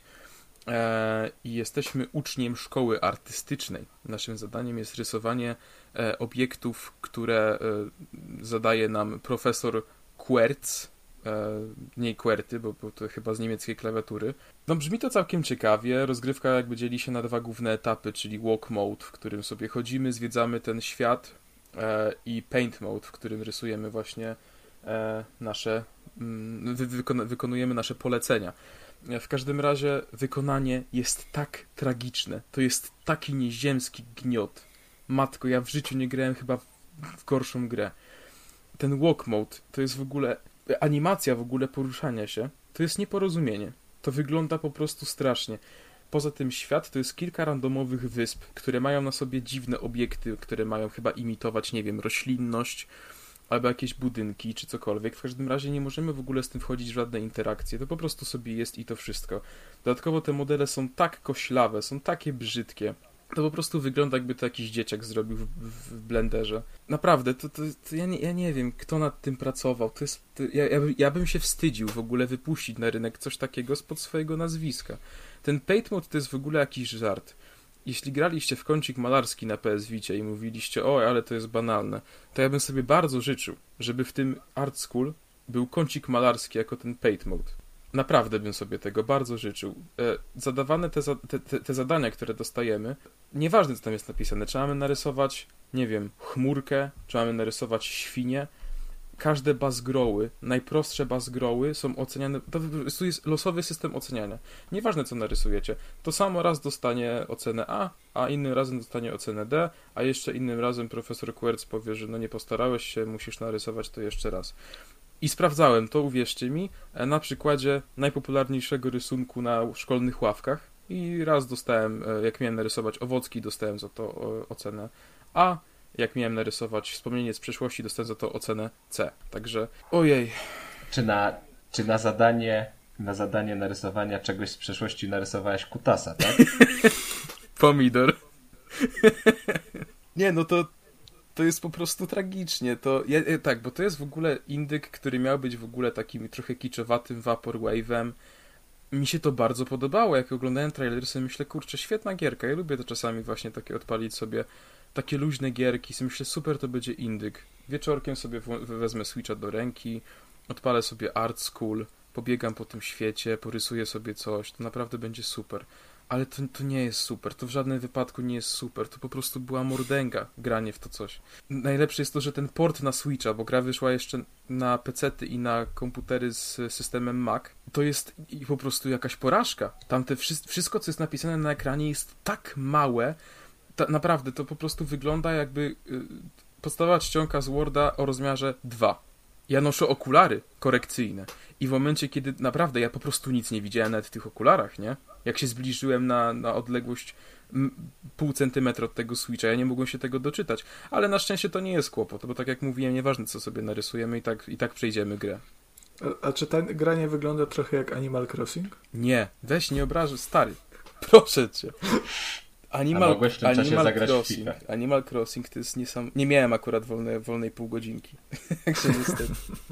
Animal Crossing to jest naprawdę świetna produkcja, a ten Art School to jest, to mówię, to jest, to jest taki gniot. Nie, to, to naprawdę, to nie wygląda, to nie działa, to tam nie ma po prostu co robić. Jeszcze zakładając, żebyście chcieli dokończyć tę grę, przejść, przejść ją całą, e, to musielibyście wypełnić wszystkie te questy od Querca, ale mówię, to, to nie ma znaczenia i tak. I ta gra kosztuje 40 zł. 40 kurwa złotych. Za takie gówno, które po prostu ani nie dzia... Ono to nie sprawia żadnej frajdy. Jeśli jesteście masochistami, to lepiej te cztery dychy wydajcie na żyletki. Albo dołóżcie trochę i kupcie Cyberpunk. A powiem jeszcze lepiej. Twórca tej gry jest na tyle bezczelny, że stwierdził, że mimo tego, że ten gniot kosztuje 40 zł, to on wyda jeszcze DLC. DLC, które... E, właściwie nie wiem z jakiej racji w ogóle to się nazywa DLC, odblokowuje wszystkie alternatywne możliwości w e, trybie Paint Mode, które możecie znaleźć na tej po prostu beznadziejnej mapie normalnie. I taka przyjemność kosztuje 10 zł. 10 zł za to, żeby odebrać jedną z głównych w ogóle z głównych powodów, żeby chodzić po tym śmiesznym świecie. Brzmi trochę jak okup. Nie, to jest naprawdę, to jest porażka. To jest jedna wielka klapa. Ta gra nie powinna w ogóle się ukazać. Ja naprawdę lubię gry niezależne. Ja naprawdę lubię styl, styl Vaporwave ja naprawdę lubię takie gierki, gdzie jest, y, nie ma jakby narzuconego głównego celu i można sobie tam. Ale nie, no nie, nie, Art School to nie, to, to w ogóle nie powinno się ukazać. Nie kupujcie tego, w żadnym wypadku tego nie kupujcie. E, nawet, na, nie, na, za, za, żadne pieniądze. 40 zł to w ogóle jest kosmos, a 40 groszy nawet to nie jest warte. Ale to jak patrzę na, na ten, na sklep na Nintendo, to ładnie to wygląda, no jak taki taki bad trip. Znaczy okładka na przykład jest super, e, okładka tej gierki wygląda bardzo ciekawie, naprawdę. I ja dlatego też troszeczkę, troszeczkę ta gra mi się w ten sposób sprzedała.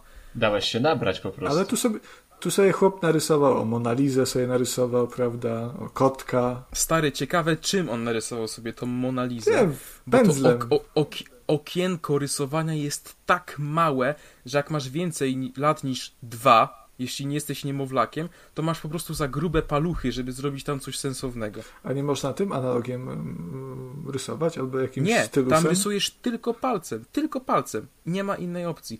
Nawet ja sobie tak myślałem, że może joyconem, jak sobie będę machał w powietrzu, to, to będzie łatwiej. Ale nie ma takiej możliwości. Ojej. Rysujesz tylko paluchem, co zresztą swoją drogą teraz mnie tak wzięło na rozkminy. Ciekawe jak to działa w trybie e, TV.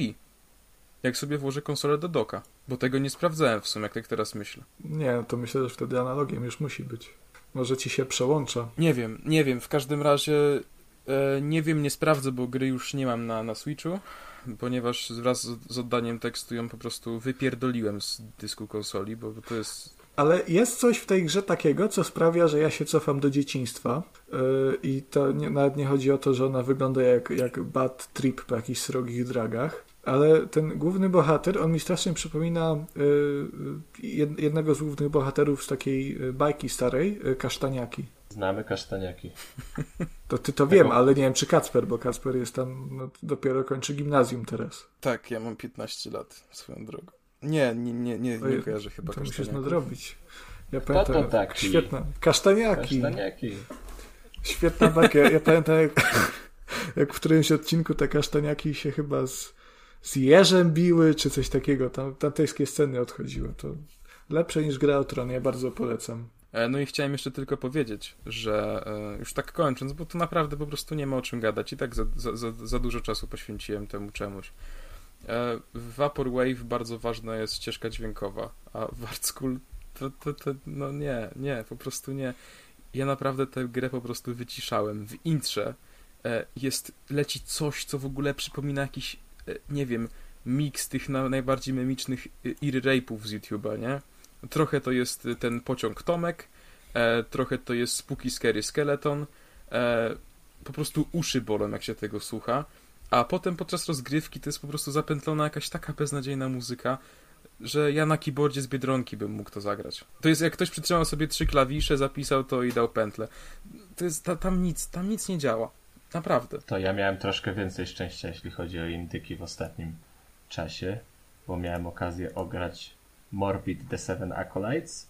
E, No też nie było, nie było super, ale przynajmniej było stabilnie, nie aż tak, nie aż tak źle. E, Gierka to jest taki mały indyk z pikselową oprawą, który miał być Souls-like'iem. Miało być naprawdę ciężko i wymagająco, ale nie wyszło aż tak dobrze. Zabrakło twórcom chyba troszkę odwagi w realizacji pomysłu. Więc zaczynamy jako. Mm, gramy postacią kobiecą. Jesteśmy ostatnim członkiem, ostatnią członkinią klasztoru, który był powołany do walki ze złem, e, które spowiło krainę. Krainę Moria. Bardzo oryginalna nazwa swoją drogą, rzadko która kraina się tak nazywa. E, i Jako, że jesteśmy ostatni, to musimy położyć kres temu złu, zabijając wszystkich siedmiu tytułowych e, akolitów. I do dyspozycji mamy taki standardowy wachlarz akcji, czyli tam szybki atak, mocny atak, uniki, blok. Na papierze wszystko brzmi sensownie, a w praktyce wychodzi lekko klapa, bo po prostu nie jest to gra trudna. Twórcy porównują, porównywali swoją produkcję do gier takich jak seria Dark, Dark Souls, Nioh, Nio, Dead Cells, Nio. Nioh, a, wiem, wiem, wiem. Nie Nioh, tylko Nio. Nioh. Ja za każdym razem jak mówię Nioh, to widzę tego dziadka, takiego, no był taki filmik na YouTube, że Nioch, nioch, nioch. Nie, nie, Ale to jest każdym- tak przetarty żart już w internecie. No, to za każdym razem mam to w głowie. No ale niestety nie jest to tak wymagająca gra. Bez problemu y, skończycie. No ja nie jestem hardkorow, hardkorowcem, jeśli chodzi o ten gatunek. Nie mam za dużo gier y, na koncie ukończonych, y, Souls-like'ów, ale w 5-6 godzin sobie tutaj poradziłem. Z bossami się nie będziecie męczyć praktycznie w ogóle. Przy drugim, trzecim podejściu y, już ich pokonacie. Myślę, że największym problemem tutaj jest ta pikselowa oprawa, i to, że te animacje nie są tak do końca płynne i nawet nie jesteśmy w stanie zaobserwować, czy nas przeciwnik trafia, czy, czy nie trafia. Po prostu jak jesteśmy w okolicy, no to nas trafi. I wydaje mi się, że twórcy zdawali sobie z tego sprawę, dlatego dali nam wachlarz przedmiotów, dzięki którym możemy się leczyć, przy czym ta walka traci na takiej dynamice i na tym, na, no nie ma tej adrenaliny, że zaraz przegrasz, bo masz zawsze pod ręką przedmiot, który cię uleczy i myślę, że to tutaj jest największy problem. Nie poradzili sobie z tym. Wiesz co ta gra mi przypomina? Tak sobie na, patrzę teraz na gameplaye. Yy, ona e, bardzo mocno wygląda jak Moonlighter. Nie wiem, czy grałeś. Tak, tak, tak, tak, tak. E, wizualnie, no to, to wiesz, to, to taki pixel art, ale e, nie ma, gameplay nie ma nic wspólnego z Moonlighterem. No oprócz zabijania potworów, ale Moonlighter był szybszy przede wszystkim. E, no Moonlighter był taki bardziej hack slashowy niż, niż, niż Souls-like'owy. Nie, no to, to był Souls-like, to w tych takich najbardziej, no to wiesz co, Souls-like, taki bardziej roguelite, nie? E, no, no, no, bo no, no, jednak tak, wchodziłeś w te lochy i jak ginąłeś, to wracałeś. E, ale traciłeś też wszystko, co, co, co niosłeś wtedy, no poza jakimś tam doświadczeniem i kilkoma przedmiotami. Nie, no to tutaj masz standardowo kapliczki po prostu zapisu. Aha, w ten sposób. Okle, oklepany motyw. Zaczynasz od kapliczki, masz wszystko to, co miałeś na normalny save. I tak do przodu, kawałeczek po kawałeczku, no ale to nie jest tak, że, że z każdym postępem jesteś po prostu dumny z siebie, że ci się udało. Po prostu bardziej to takie odbębnienie fabuła nie jest na tyle ciekawa, no też nie jest praktycznie opowiadana. Jest, masz kilka zbitek tekstu, co się wydarzyło, kiedy się wydarzyło i co musisz zrobić i, i tyle. To szkoda, bo wygląda naprawdę interesująco. Wygląda interesująco, a do tego, tak jak wspominałem wcześniej, no na Switchu nie radzi sobie najlepiej, bo szczególnie jak tam na ekranie się zaczyna dziać więcej, no to już to spadki klatek i już nie ma tej płynności i całkowicie ten system walki siada. No już nie można zrobić Souls-like'a bez, bez płynności. No jak nie? No przecież Dark Souls pierwotnie to nie miało płynności praktycznie, więc dało się, ale, ale żeby, aż, żeby taka gra, tak prosta graficznie gra, no bo to jednak jest e, dwuwymiarowa produkcja, żeby to klatkowało na Switchu. No, no nie wypada, nie wypada. A ty masz Kuba Switcha zwykłego, tak? Nie masz Lighta? Nie, zwykłego, zwykłego. zwykłego. I ty masz pierwszą wersję, czy tą drugą już? Wydaje mi się, że to pierwszą. No ja też mam właśnie tą pierwszą. Ale to chyba tylko się różniło tą baterią, nie? Tam chyba nie ma żadnej różnicy w klatkach. No, znaczy szkoda, bo faktycznie patrzę na, na tę gierkę, wygląda naprawdę, naprawdę interesująco.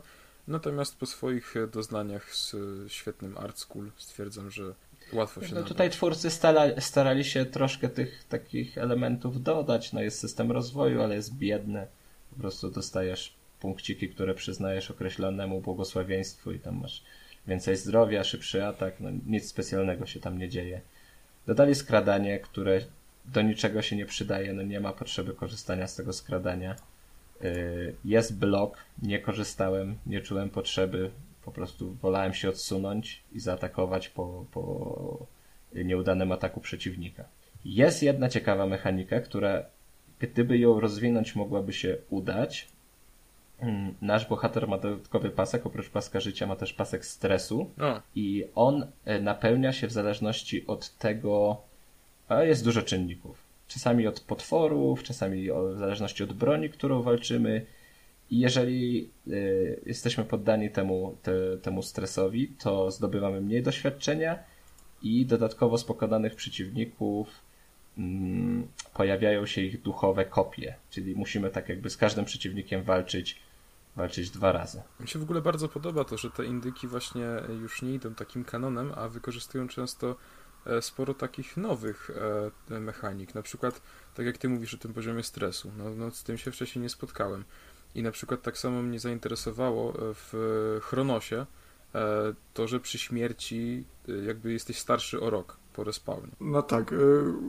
Chronos to jest w ogóle ciekawa gra. Chronos, przepraszam. Chronos. No, Chronos też może być, no. E, Chronos, Before the Ashes, e, bo o tej grze tu Kasper wspomina, e, jest to, to jest też Souls-like w ogóle, ale ten jest taki bardziej klasyczny, bo to już, już jest jednak trójwymiar i widok z zapleców bohatera. Jest to gra stworzona przez Gunfire Games, które możecie kojarzyć z całkiem udanego i bardzo ciekawego e, Remnant from the Ashes, które było takim trochę takimi solsami z karabinami w sumie. I tytuł ten, czyli Kronos, jest prequelem wydarzeń z Remnanta. Co ciekawe, gra ta ukazała się oryginalnie w 2016 roku i ukazała się jako gra VR, jeszcze bez podtytułu Before the Ashes. Po latach i po sukcesie Remnanta twórcy widocznie postanowili odkurzyć te, ten tytuł. Troszkę już pewnie to jest zapomniany tytuł i jeszcze troszkę się na nim wzbogacić. O co w ogóle na, w, w tym w społeczności fanów Remnanta była mała, mała drama, no bo jak to tak, że powinni się skupić przecież na dodatkach, a nie na jakimś tam odgrzewanym kotlecie. Ja jednak uważam, że bardzo dobrze, że jakąś tam część zespołu e, deweloperskiego oddelegowano do pracy nad Chronosem, bo to jest naprawdę świetna gra. E, może nie jest to coś, co usatysfakcjonowałoby te, takich wyjadaczy gatunku i poszukiwaczy adrenaliny jak Kuba, e, bo jest to Souls-like dosyć prosty. Przestań się ze mnie naśmiewać. Skończyłem Niocha. Nio. No dobrze. Nio, no. Niocha. Ja Niocha nie skończyłem, ale, ale kilka tam y, Soulsów, Bloodborne'ów mam y, na swoim koncie. Y, no i no, no śmieszki na bok. No, Kronos to jest zdecydowanie prostsza gra. Y, wcielamy się w niej w chłopka, lub e, babkę, e, co klasycznie chodzi i bije. E, naszym celem jest udanie się do, takie przeskakiwanie przez różne wymiary, by odnaleźć smoka, który zniewolił ziemię i w zasadzie doprowadził do wielkiego kataklizmu. Ubicie dziada ma nam, ma nam pozwolić na przywrócenie nadziei, nadziei że Ziemia jeszcze kiedykolwiek będzie miejscem e, zdatnym do życia. E, także wyruszamy i klasycznie jak w każdych Soulsach to jest gra, w której chodzimy od kapliczki do kapliczki. Po każdej śmierci e, pokonani przeciwnicy powracają do życia. Tyle tylko, że tutaj nie tracimy po śmierci doświadczenia. Ono zostaje. Mm, sama walka jest zdecydowanie prostsza. Mamy w zasadzie tylko miecz, ewentualnie jakiś topór, y, dzidę lub, y, lub młot i w drugiej ręce tarczę. Nie ma żadnych y, łuków, nie ma, nie ma broni palnej, więc to jest, to jest taki bardzo klasyczny slasher, tylko z, z, z tym smaczkiem solsowym. I gra się w to naprawdę przyjemnie. Jest tutaj poza walką dużo ciekawych zagadek środowiskowych, e, których rozwiązanie często zajmuje trochę czasu, ale one są bardzo satysfakcjonujące. I tak jak nie lubię zazwyczaj tego typu e, elementów w, grach, na przykład w of Warze bardzo mi to ciążyło, tak tutaj bawiłem się naprawdę, na, naprawdę świetnie, poszukując jakichś kodów, żeby uruchomić teleporter i tym podobnych. Przede wszystkim to, że ta gra jest tak łatwa, na normalnym poziomie trudności, bo mamy trzy, także y, Kuba jak będzie grał, to może sobie wrzucić e, ten trudniejszy poziom. No to obowiązkowo. Dobrze, dobrze. Ja poczekam na Game Plus. Chyba nie ma, chyba niestety nie ma. Możesz, ale możesz sobie wrzucić ten trudny poziom trudności i powinno być ciężej. No zresztą na, na normalnym trochę się ginie, także to nie jest, to nie jest samograj. Ale sprawia to, że jest to tytuł idealny dla osoby, która w gatunek Souls-like dopiero wchodzi. I szczerze żałuję, że te 5 lat temu, kiedy ja zaczynałem swoją przygodę z Dark Soulsami i, i ta gra po prostu wytarła mną podłogę um, i okrutnie mnie sponiewierała. W sumie chyba podchodziłem do niej trzykrotnie, praktycznie za każdym razem kończąc sesję z przekle no, przekleństwami pod, pod adresem twórców. No bo gdyby, gdyby Kronos wyszedł wtedy, prawdopodobnie moje wejście w gatunek byłoby zdecydowanie ładniejsze, łatwiejsze. I tak. Mi się wydaje, że Morbid też można pod to podciągnąć, wiesz, dla, począ dla początkującego E, gracza, który chciałby spróbować swoich sił, no to, to, to będzie ok. Mhm, tak, tylko, tylko Kronos jest taki bardziej klasyczny, nie? No bo Morbid to jest jednak, um, jednak gra dwuwymiarowa z rzutem e, izometrycznym, także no to się, to się jednak różni, nie? To y, takie łatwe przejście też nie będzie. Mm, no bo choć, choć trochę tych Soulsów ograłem, to jednak te właśnie gry typu Moonlighter czy prawdopodobnie Morbid, no nie, nie siadają mi tak łatwo jak, jak, jak te trójwymiarowe kolejne gry. E, natomiast e, Kronos e, on ma jedną bardzo ciekawą mechanikę, bo, bo w każdym innym aspekcie to jest dosyć taka, taka klasyczna, um, klasyczna gra.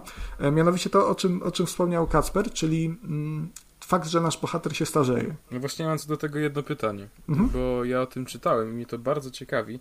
No ale jak to jest? Tam jest jakiś limit? Czy twój bohater może mieć na koniec 300 lat? Wiesz, jakby tą mechanikę dali w Niochu, to mój bohater by miał ponad 700 lat. nie, nie. Nieprawda, Kuba, jesteś przecież wyjadaczem solusowym, to jeszcze przecież miałby dopiero ile? 3 lata może. Ja sobie sprawdziłem na koniec statystyki i było no 676, 673 zgony. No to, no to byś miał 600 jakieś 680 lat, bo przygodę w Kronosie zaczynamy w wieku lat 18, e, natomiast końcowym e, limitem wieku jest 80 e, rok życia. I wcale jak się, jak się starzeje w grze? Na szczęście no nie musimy czekać z włączoną grą przez, przez rok, żeby, żeby się zestarzeć o ten rok. Tutaj starzejemy się o każdy, po każdej śmierci, ponieważ jak powiedziałem, przeskakujemy tu po wymiarach jakby wejście w ogóle e, do tych innych wymiarów e, otwiera się raz w roku. Po każdej śmierci fabularnie nasz bohater zostaje wyrzucony z powrotem do swojego świata i musi odczekać ten rok, żeby spróbować ponownie. Nie jest to jednak tylko mechanika y, czysto kosmetyczna, że rośnie nam broda i, siwiejemy, tak jak na przykład to było w Fable, bo tam przecież też bohater się starzał. Y, tutaj ma to pew, pewny wpływ na samą rozgrywkę, y, mianowicie na system rozwoju, bo Klasycznie, jak w tego typu grach, tak i tutaj jest y, system rozwoju.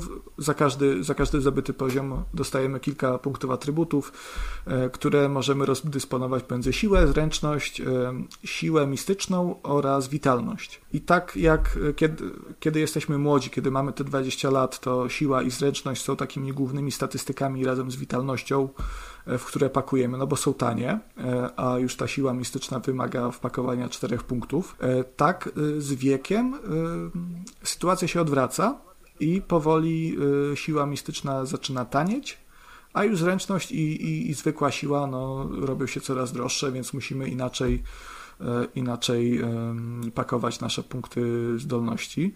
No, no, wymusza to w jakimś stopniu E, zmianę swoich przyzwyczajeń, e, ale niestety fakt, że ta gra jest tak prosta, e, zwłaszcza dla osoby doświadczonej z gatunkiem, sprawia, że raczej takowe osoby nie doświadczą tej mechaniki w pełni.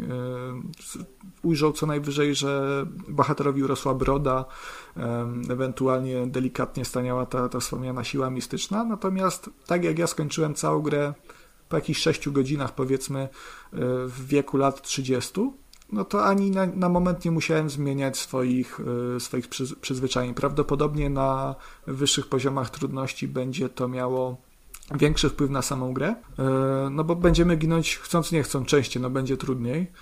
No ale na tych, na tych niższych, no jeżeli jesteśmy ogarniętymi graczami w, w temacie, no to nie, raczej, raczej tego nie odczujemy. Więc jest to w zasadzie taka, taka tylko, tylko ciekawostka. A czy kusiło cię sprawdzić, co się stanie, jak dobrniesz do tego limitu? Wiesz co, sprawdzałem, nie? Y, nie chciało mi się, przyznam szczerze, umierać 80 razy, y, bo troszkę zbyt bardzo szanuję swój czas, natomiast poszperałem w internecie i nie dzieje się nic. No, tak, tak myślałem, że może tak być, bo w, w tego typu grze e, raczej e, nie wprowadziliby permadeath, no bo jednak to by było chamskie, no, jeżeli, jeżeli e, ktoś aż, aż tyle by próbował w to grać, tak ciężko by mu szło i w końcu dobiłby do tego 80 roku życia, no to, no to troszkę lipka, bo musiałby zaczynać od, od początku. Natomiast no tutaj po prostu y, zatrzymujemy się w wieku lat 80 e, i nie dzieje się nic więcej. No nie umrzemy tu ze starości.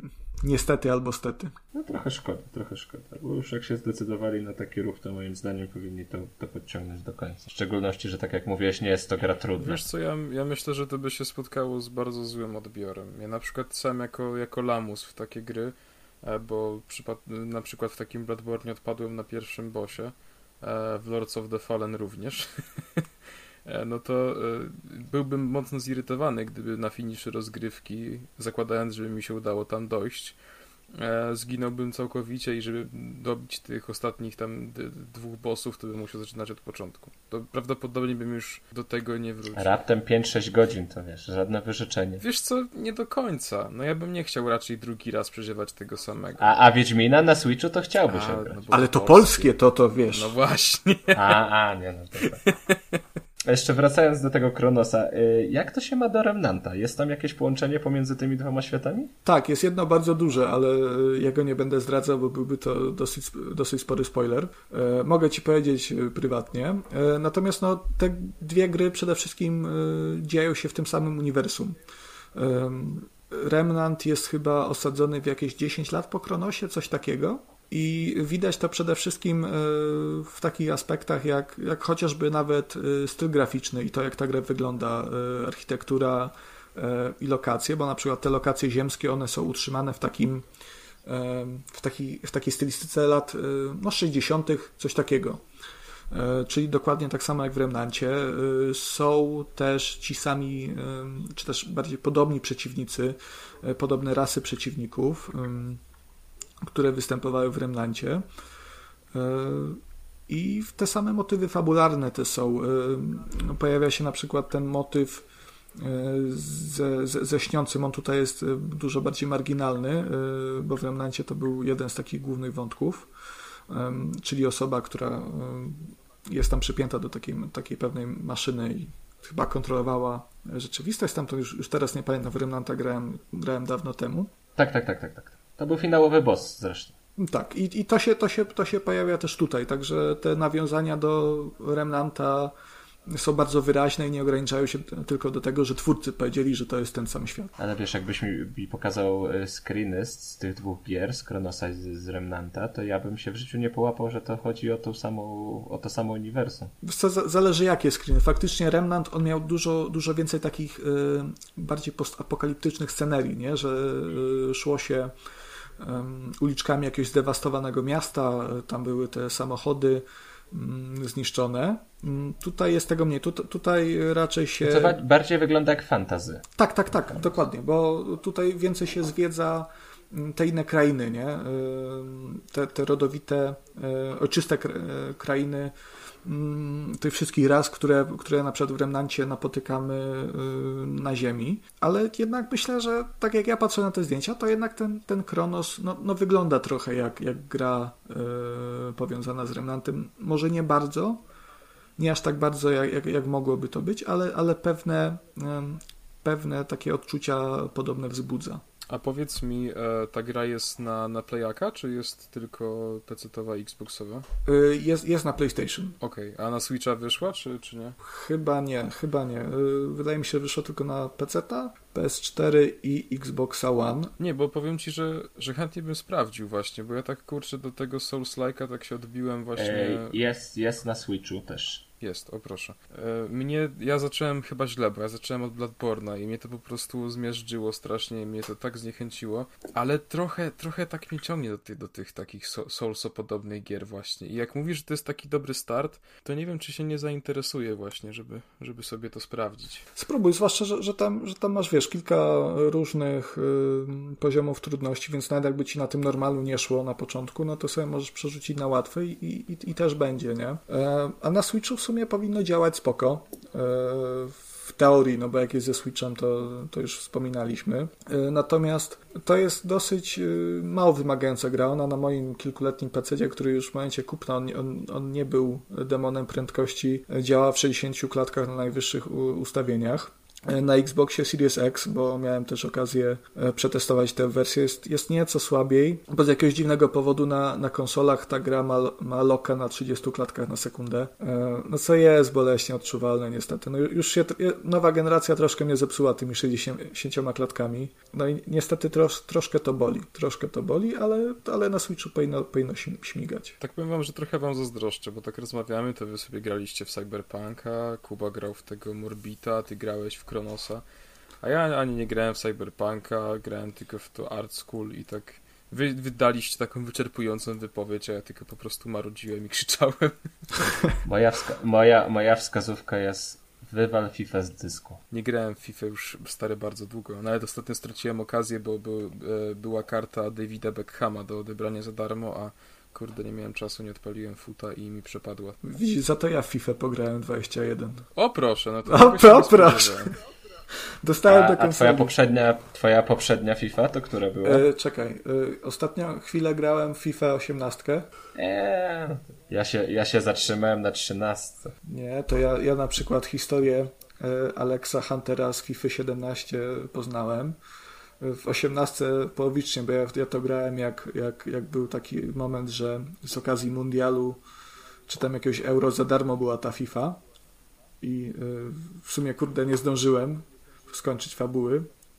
Ale bardzo fajne te fabuły były w FIFA, to mi się podobało i w sumie po tą FIFA 21 też sięgnąłem przede wszystkim, haha, trochę śmieszki, ale, ale mówiąc całkowicie szczerze, właśnie z powodu fabuły. Czyli Cyberpunk ble, ale fabuła w FIFA to Nie, no. warto sięgnąć. Fabuła w Cyberpunku jest super, nie? E, No, Ale do FIFA nie ma, nie ma podejścia, no rozumiem. no, no niestety chciałbym móc tak powiedzieć, ale w FIFA 21 ta fabuła jest do dupy, bo tam... A to widzisz, ja się totalnie z tobą nie zgadzam, to gadasz bzdury. Teraz se jajce robi ze mnie, że ci się podobała ta fabuła E, pytanie, Volty. pytanie, czy grałeś w Voltę w dwudziestce? Nie, nie grałem w 20 w No ogóle. to widzisz, 20, y, Volta, to Volta się pojawiła w dwudziestce. I to jest naprawdę ciekawy tryb, bo ja bardzo lubiłem FIFA Street i się ucieszyłem niesamowicie, że, że będzie powrót do tego.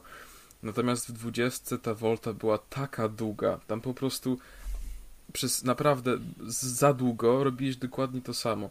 A w 21 fabuła jest prześwietna, bo grasz mecze za meczem, edytujesz swój skład. Aż, aż chciałbym usłyszeć więcej teraz, zaciekawiłeś mnie. Naprawdę, to jest i to jest Daj mi opowiedzieć, o czym jest ta fabuła. Ale słuchaj, to jest. Ale da, nie, daj mi powiedzieć. To jest FIFA. Nawet w tej twojej świetnej, według ciebie, świetnej historii Alexa Huntera, która nie była zła, ale tam były tak proste plot twisty, tam było wszystko przewidywalne i to też było za bardzo rozciągnięte. Mi się właśnie podoba to, że w 21 EA poszło po rozum do głowy i nie robiło z tego 20-godzinnej, no przesadzam, ale 8-godzinnej fabuły, kampanii. To po prostu, to było takie świetne zapoznanie się z trybem Volta. Zagrałeś sporo spotkań, e, to wszystko było okraszone w ogóle jeszcze wielkim turniejem i były takie znane postaci piłki nożnej jak e, Zidane, jak Ricardo Kaka. To był świetny smaczek, to mi się bardzo podobało. W 20 to było po prostu za długie, to było nijakie. Fabuła w FIFA nie może trwać nie wiadomo ile. To właśnie Volta w 21 Znaczy, nie jest wszyscy mają pół godziny dziennie. To... Volta w 21 jest świetna, bo ona trwa chyba 3 czy 4 godziny. I to jest super sprawa. Usiądziesz raz, zagrasz sobie całą Voltę i stwierdzisz, ej, to było naprawdę fajne, spodobało mi się, to teraz będę grał Voltę dalej. A nie musisz robić y, tak naprawdę, grać podstawowych spotkań, które są okraszone jakimiś beznadziejnymi tak naprawdę, mm, nie wiem jak nawet to nazwać, tą fabułą. Zagraj w dwudziestkę i docenisz Voltę w 21. Tyle pewne. Ale dobra, ale to jest takie, takie mówienie, że no, y, u tego lekarza było fajnie, bo mi tylko y, urwał nos, a poprzedni to mi razem z uszami pourywał, no, jak mnie badał. Czy tam chirurga bardziej. To, Widzę, to, że fi- porównania że- Makłowicza dalej są, dalej są aktualne. To, że w FIFA 20 y, ta Volta była beznadziejna, nie oznacza, że to, że, że ta FIFA, fu, że Volta w FIFA 21 jest automatycznie y, dobra. Ale jest dobra, jest dobra. Nie jest dobra. Jest dobra. Nie jest dobra. Ona jest fatalna. To jest, to jest tak głupia y, fabułka. Fatalny to Ca- ty całe- jesteś. Elo. O, poza, pozamiata. Bo jestem mężczyzna fatalny.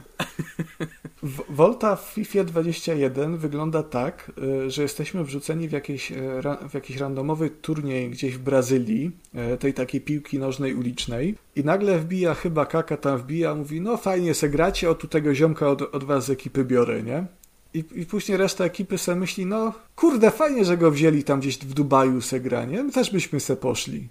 Tylko jak, bo nie mamy pieniędzy. I nagle przychodzi pani jakaś tam, nawet nie wiem skąd, mówi, dobra, to ja wam opłacę podróże, musicie sobie tylko polatać po świecie, pokonać y, trzech piłkarzy, żeby was zaprosili ci z Dubaju na turniej. No i se lecisz i lata se tu do, do Włoch se lecisz, y, do Anglii se lecisz i tak se latasz po świecie kopiesz se w tą piłkę i cię zapraszają do Dubaju, tam se wygrywasz i jest fajnie. No kapitalna fabuła. Znaczy wiesz, y, no nie zaprzeczę, bo tak to wygląda, natomiast w ten sam sposób możesz przedstawić fabułę praktycznie każdej gry, bo tak mówiłeś, tak wiesz, trochę kpiąco.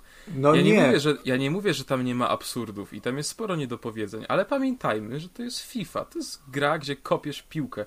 Czego ty tam chcesz? Dobrze, fajnie. To, tam nie to będziesz walczył z gryfem. Ale to nie o to mi chodzi, ale to, to że to jest, wiesz, to, że to jest y, gra o piłce nożnej, że to jest gra sportowa, nie oznacza, że nie można tu umieścić fajnej fabuły. Ile było filmów sportowych, które miały świetne historie? No ile? E... No przynajmniej ze dwa. No, no właśnie. Czy...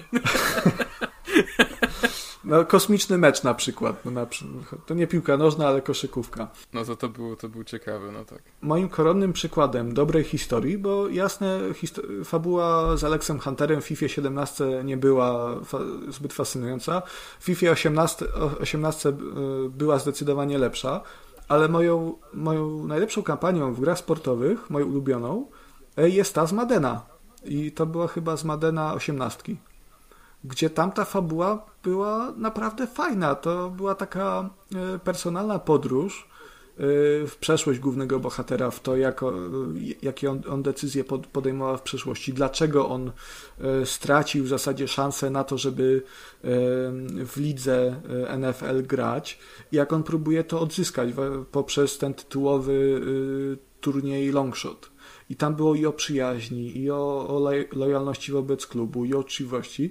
Także wiesz, no da się coś y, interesującego tutaj wpleść. Takie mówienie, że no za czego ty chcesz od, od, od, od FIFA, no bo to jest tylko gra o kopaniu piłki, no to to jest takie, no, wybacz, no głupie, no to jest tak jak powiedzieć, że czego ty chcesz od y, jakiej ty chcesz hi historii od, od Call of Duty, jak to jest tylko strzelanka. Na przykład Call of Duty Black Ops miało świetną historię. Y, chociażby, no, no nie wiem, y, Cyberpunk, który też jest w zasadzie no, do pewnego stopnia strzelanką, ma świetną historię. Tak można o każdej fabule, no dobrze, o ale to w takim, w takim rozrachunku. No, jak mówisz, że w tym Madenie yy, chyba byłeś jedną w ogóle z dwóch osób w Polsce, które w to grały, była świetna fabuła i mówi, że tam było o uczciwości, przyjaźni, lojalności. No to samo miałeś w Hunterze, ale Volta to nie jest Hunter. Volta to jest całkowicie coś innego. Volta to od początku było mówione, że to będzie tryb, który macie zabawić. To będzie FIFA Street w klimatach właśnie takiej mm, kurczę, amerykańskiej piłki. Amerykańskiej oczywiście chodzi mi o południową. Trochę Brazylii, trochę jakiegoś Chile. Będzie wesoło, będzie słonecznie i tak właściwie jest. W 20 też tak było. Tylko, że po prostu w dwu... tam, kurczę, no powiedz mi, jakbyś chciał zrobić coś o lojalności, stratatata i tak dalej w Volcie, gdzie jakby Volta po prostu stoi na tym, że dobijasz piłkę do bramki głową na, na, na czworaka. Chodzi mi o to po prostu, że ten tryb, ten tryb z definicji trochę zabiera możliwości. W Hunterze grałeś w normalnych klubach, to nie była piłka uliczna, to był futbol zwyczajny. Grałeś w Premier League tam była mowa o, o lojalności, była mowa o przyjaźni, bo przecież ten twój kumpel, który się okazał potem zdrajcą i w istocie... Spoiler. Oj, spoiler. okazał się zdrajcą i nie był wcale fajny, e, no to, to wtedy też poruszało taki wątek. Ale z drugiej strony no, nadal, jak na moje, to nie było jakieś takie świetne zagranie fabularne i nie siedziałem, nie grałem w tego Huntera i sobie myślę, wow, ale oni to napisali. Bo tam nadal wszystko toczy się o granie w piłkę. I ja uważam, że trochę przesadzasz mówiąc, że mm, a, bo od FIFA powinno się oczekiwać tego samego, co od innych produkcji.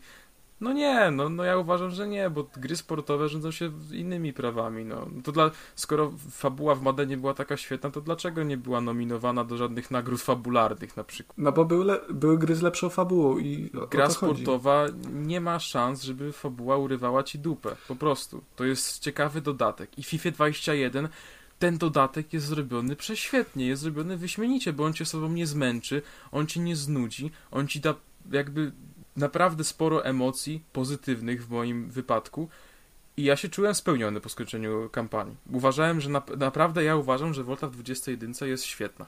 No, no dobrze, to te, teraz dwie rzeczy. Po pierwsze, ja nie y, wymagam od, od FIFA i od gier sportowych y, fabuły na poziomie, nie wiem, The Last of Us czy Red Dead Redemption 2 do historii w tego typu grach trzeba podejść y, w ram, w, tak, jak w, odpowie- w odpowiedni sposób, nie? No bo te gry mają swoje ograniczenia i ale mówienie też, że że Volta nie daje możliwości, bo to jest, y, to jest tryb, w którym się na czworaka y, głową do bramki wchodzi. A zrobiłeś tak kiedyś? Umiesz tak robić w ogóle? To jestem za duży na takie małe bramki. Chodzi mi w grze, pajacu. A to, A to, to nie, nie zrobiłem. Niestety mi się nie udało, no ale, ale wracając. E, no to to jest trochę bzdura, no bo najciekawsze jest to, co się dzieje poza boiskiem. I tak jak gdzieś tam te historie z Alexem Hunterem, e, one, one zaha zahaczały o e, te jakieś tam ligowe, ligowe historie. No i gdzieś tam można by było jakieś, jakieś te nieczystych menadżerów zrobić, jakieś tam pierdololo. No to Volta od, odnosi się do ulicznej odmiany piłki nożnej, nie? gdzie tam gdzieś w Brazylii gdzieś migają, klepią w gałę na podwórkach. I z tego co wiem, no to dla wielu, dla wielu młodych osób e, z tych biedniejszych państw, właśnie gdzieś tam, gdzieś Brazylia, jakaś tam, nie wiem, Argentyna, no to ta piłka nożna jest takim taką możliwością wyrwania się z tego świata, nie? gdzieś tam y, pewnego y, powiedzmy przestępczości. I myślę, że nawet to by można było fajnie wpleść. Jasne, no tam by nie było zabijania narkotyków czy, czy czegoś, no bo to jest jednak FIFA, nie? Ona tam ma oznaczenie ile? Plus 3? Plus 7, no ale można by się było... PEGI 3. No, no ale to można byłoby się do tego odnieść jakoś, nie? Do, do zabijania narkotyków. A to jest y, temat nawet bieżący, bo ostatnio y, piłkarz Ajaxu, e, Quincy Promes, został skazany za dźgnięcie nożem właśnie jakiegoś tam faceta. No, no widzisz. Że to się dzieje. To można zrobić taki wątek w 22. Że Volta, jak przegrasz mecz, to dostajesz kosę od kolegi. W trakcie meczu, w trakcie meczu. To, trakcie to meczu. będzie jak ten, jak Twisted Metal, tylko że na boisku. By... Podbiegasz do bramkarza przeciwnej drużyny. Kosa w żebra. Takie, takie będą te pick-upy e, na boisku, że nagle jak, jak to zbierzesz, to ci się na ramionach wyrzutnie rakiet pojawiają na przykład. W to bym grał. Ja też. A, swoją drogą jeszcze, to, to tak, tak, tak po drugie, e, sama Volta e, nie jest równoznaczna w tej FIFA z trybem fabularnym, bo tryb fabularny jest zawarty w Volcie, ale Volta to jest po prostu właśnie ten tryb z tą piłką uliczną, nie? Tam, tam są pojedyncze rozgrywki i rozgrywki sieciowe, mm, także wiesz, jakby tej fabuły nie było, to nie znaczy, żeby Volty nie było. No oczywiście, że tak, ale właśnie chodzi mi o to, to po, co powiedziałem wcześniej, że jakby ten tryb fabularny Volty to jest idealne wprowadzenie do samego tego trybu. Ten, ta kampania uczy cię grania w Voltę, pokazuje ci pewne, peł, jakby pełnię możliwości e, w fajnych tam, ładnie wyglądających stadionach, etc. I, i to i jakby no ja tego oczekuję po, po tym. No widzisz, to może po prostu do tego inaczej podchodzimy. No ja jestem zachwycony i szczerze, jak Alex Hunter mi się podobał z zamysłu, tak uważam, że był trochę zbyt rozciągnięty i im dalej w las, tym było troszeczkę gorzej, uważam. Tak na przykład właśnie Volta w 21 dla mnie jest y, kampanią, której oczekiwałem e, po FIFA. No widzisz, no ja się nie zgadzam. Ja uważam, że jak, jak już mają robić kampanię fabularną e, nawet w grze sportowej, to oni się do niej e, powinni zabrać na poważnie i przysiąść, a, a nie y, robić takie, takie byle co, co ani sensu wielkiego nie ma, ani niczego, bo no umówmy się, no wszystko to, o czym ty mówisz, można by było spokojnie osiągnąć zwykłym trybem kariery, tylko przeznaczonym dla, y, dla piłki ulicznej, no. Prawda, Kuba? A, y, znaczy ja czekam, bo ja się jeszcze... Dobrze, to ja, ja, się chciałem jeszcze na chwilę wtrącić, ale tak... Znaczy ja, przepraszam, powiem tylko Czekałem ostatnią rzecz, kończąc już ten temat. Ale ja się w ogóle jestem zadowolony, że tak podjudziłem. To zawsze mi sprawia dużo, dużo radości. Według mnie konsensusem byłoby zrobienie Volty w takiej formie, jak jest w 21 oraz jakiegoś Huntera, czy zrobić jakąś tam nową historię z kimś innym, bardziej fabularną dla takich po prostu zrzędliwych dziadów jak Konrad i to by po prostu zadowoliło każdego. Ja, jak chcę rozgrywki, a nie nudnych cutscenek, sobie zagram w Voltę, a Konrad, który lubi siedzieć 20 godzin i patrzeć się na monotonne dialogi e, i grać cały czas identycznie wyglądające mecze, zagrałby sobie w Alexa Huntera i wszyscy bylibyśmy szczęśliwi. A, a jeszcze ci muszę powiedzieć, że Konrad to grywa każdą grę na dwóch platformach. Także on by to musiał zrobić dwukrotnie. Myślę, że jemu sprawiłoby to wielką przyjemność. Nie, jeszcze takie pytanko do was, bo jesteście zorientowani. Czy w którejś z tych nowych FIF był, e, była możliwość grania na hali? E, jest w Wolcie, jest, y, na masz wybór e, boiska i są boiska na zewnętrzne, są bodajże też na dachach, tak jak w Japonii są takie boiska, ale są też halowe. Ja mam Tylko, takie że- boisko pod blokiem na dachu. O, no właśnie, bo to takie azjatyckie Patrzę bardziej klimaty. z, z okna mogę oglądać jak grają. A to jest fajna w ogóle sprawa, kiedyś chciałbym się znaleźć na takim boisku. Ale to jest strasznie, strasznie smęczące, jak trzeba po piłkę iść na dół za każdym razem. Wiesz, ta zasada, kto wykopie, ten zapierdala, tutaj działa bardzo, bardzo krzywdząco. 15 pięter w dół leci. Ale w, w ogóle jeszcze chciałbym powiedzieć o tej FIFA, że o tej Wolcie, no bo to reszta tej FIFA to jest jak, jak każda inna FIFA, to nie, nie ma o czym gadać. No kopiesz Bzdura, piłkę. bzdura. Ko, kopiesz Dopiero, piłkę, dopiero jak przyjdzie gra Robert, Roberta Lewandowskiego, to zobaczycie, co to jest. no to po zamian. Ale ten, w tej Wolcie można st- stworzyć własnego zawodnika. No w FIFA to się da robić od niemalże zawsze. E, Natomiast można kupować ubranka i odblokowywać.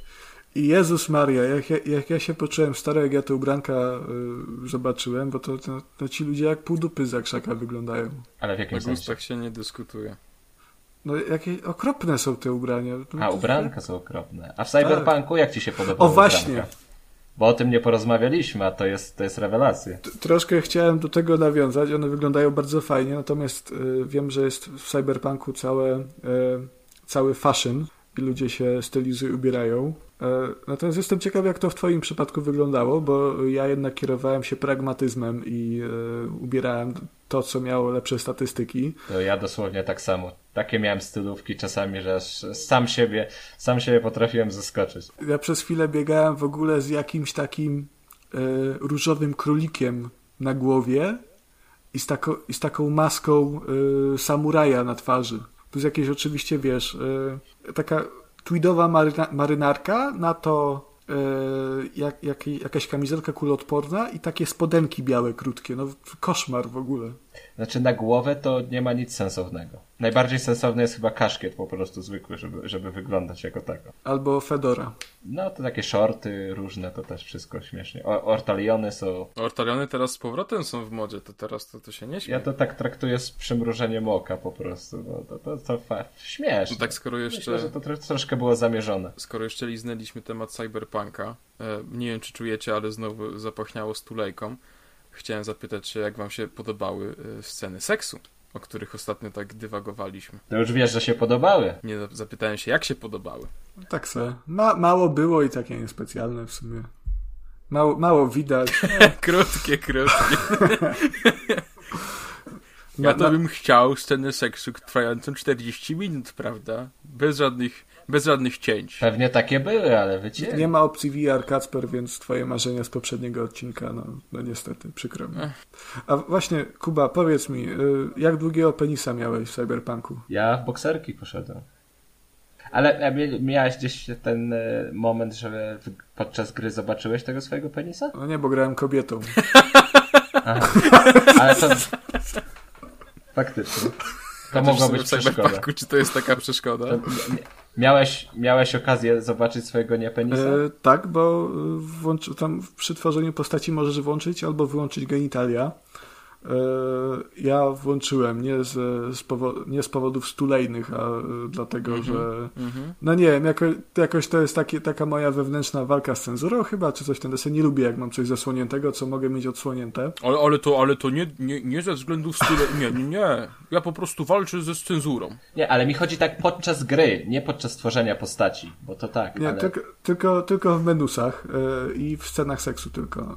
Ym, chociaż nie, czekaj, właśnie o, to chciałem powiedzieć, bo to jest strasznie dziwne. Y, Cyberpunka niejako reklamowano trochę tym, że będzie można spersonalizować swoje genitalia y, i że tam kindybała sobie można będzie dowalić takiego aż, aż do kolan. Y, Ty naprawdę, naprawdę nazywasz go kindybał? I ty masz narzeczoną, mówiąc na swojego kindybał. No nie no, na swojego to może aż tak nie mówię. Ja się pierwszy raz spotkałem z kindybałem. Kindybał. Kuba, a ty jaki byłeś rozmiar kutacha w grze? E, bokserki. A no tak, tak, okej. A wstydzi, się, to mały. tak. Wstydzisz się, tak. Ale, ale właśnie, bo to, to jest śmieszne, bo w zasadzie yy, jasne to jest i sobie możesz wybrać między dużym yy, kindybałem, ucieszę was, albo takim małym kut, tym kutaskiem jak, jak Ja, ja Blaszka. bym cię poprosił, jakbyś to mógł odmienić przez przypadki. Czekaj, bo będę musiał Konrad googlować, jakie uczy. przypadki są. Wołacz. O, kindybale! No, e, w, w każdym razie, jeszcze raz. No to chyba będzie tytuł tego jest odcinka, ciekawe, no- coś czuję. Kindybał. Kindybał. Ale- Ale tak, można sobie też go obrzezać, można zostawić w stanie nienaruszonym, prawda? Postacie kobiece mają trochę mniej do, y, do tego, do personalizacji bimbały, prawda? To można duże, małe albo średnie. Już teraz troszkę gadasz jak taki podpity wujek z wesela. Nie, ale tak wracając do, do, do, Bimbały, do, małe, średnie, duże. Jak z tego mema z tym, z tym tyskim. Mm, mm, czy co nie?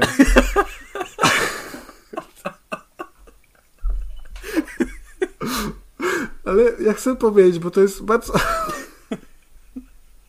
To jest bardzo ważny temat.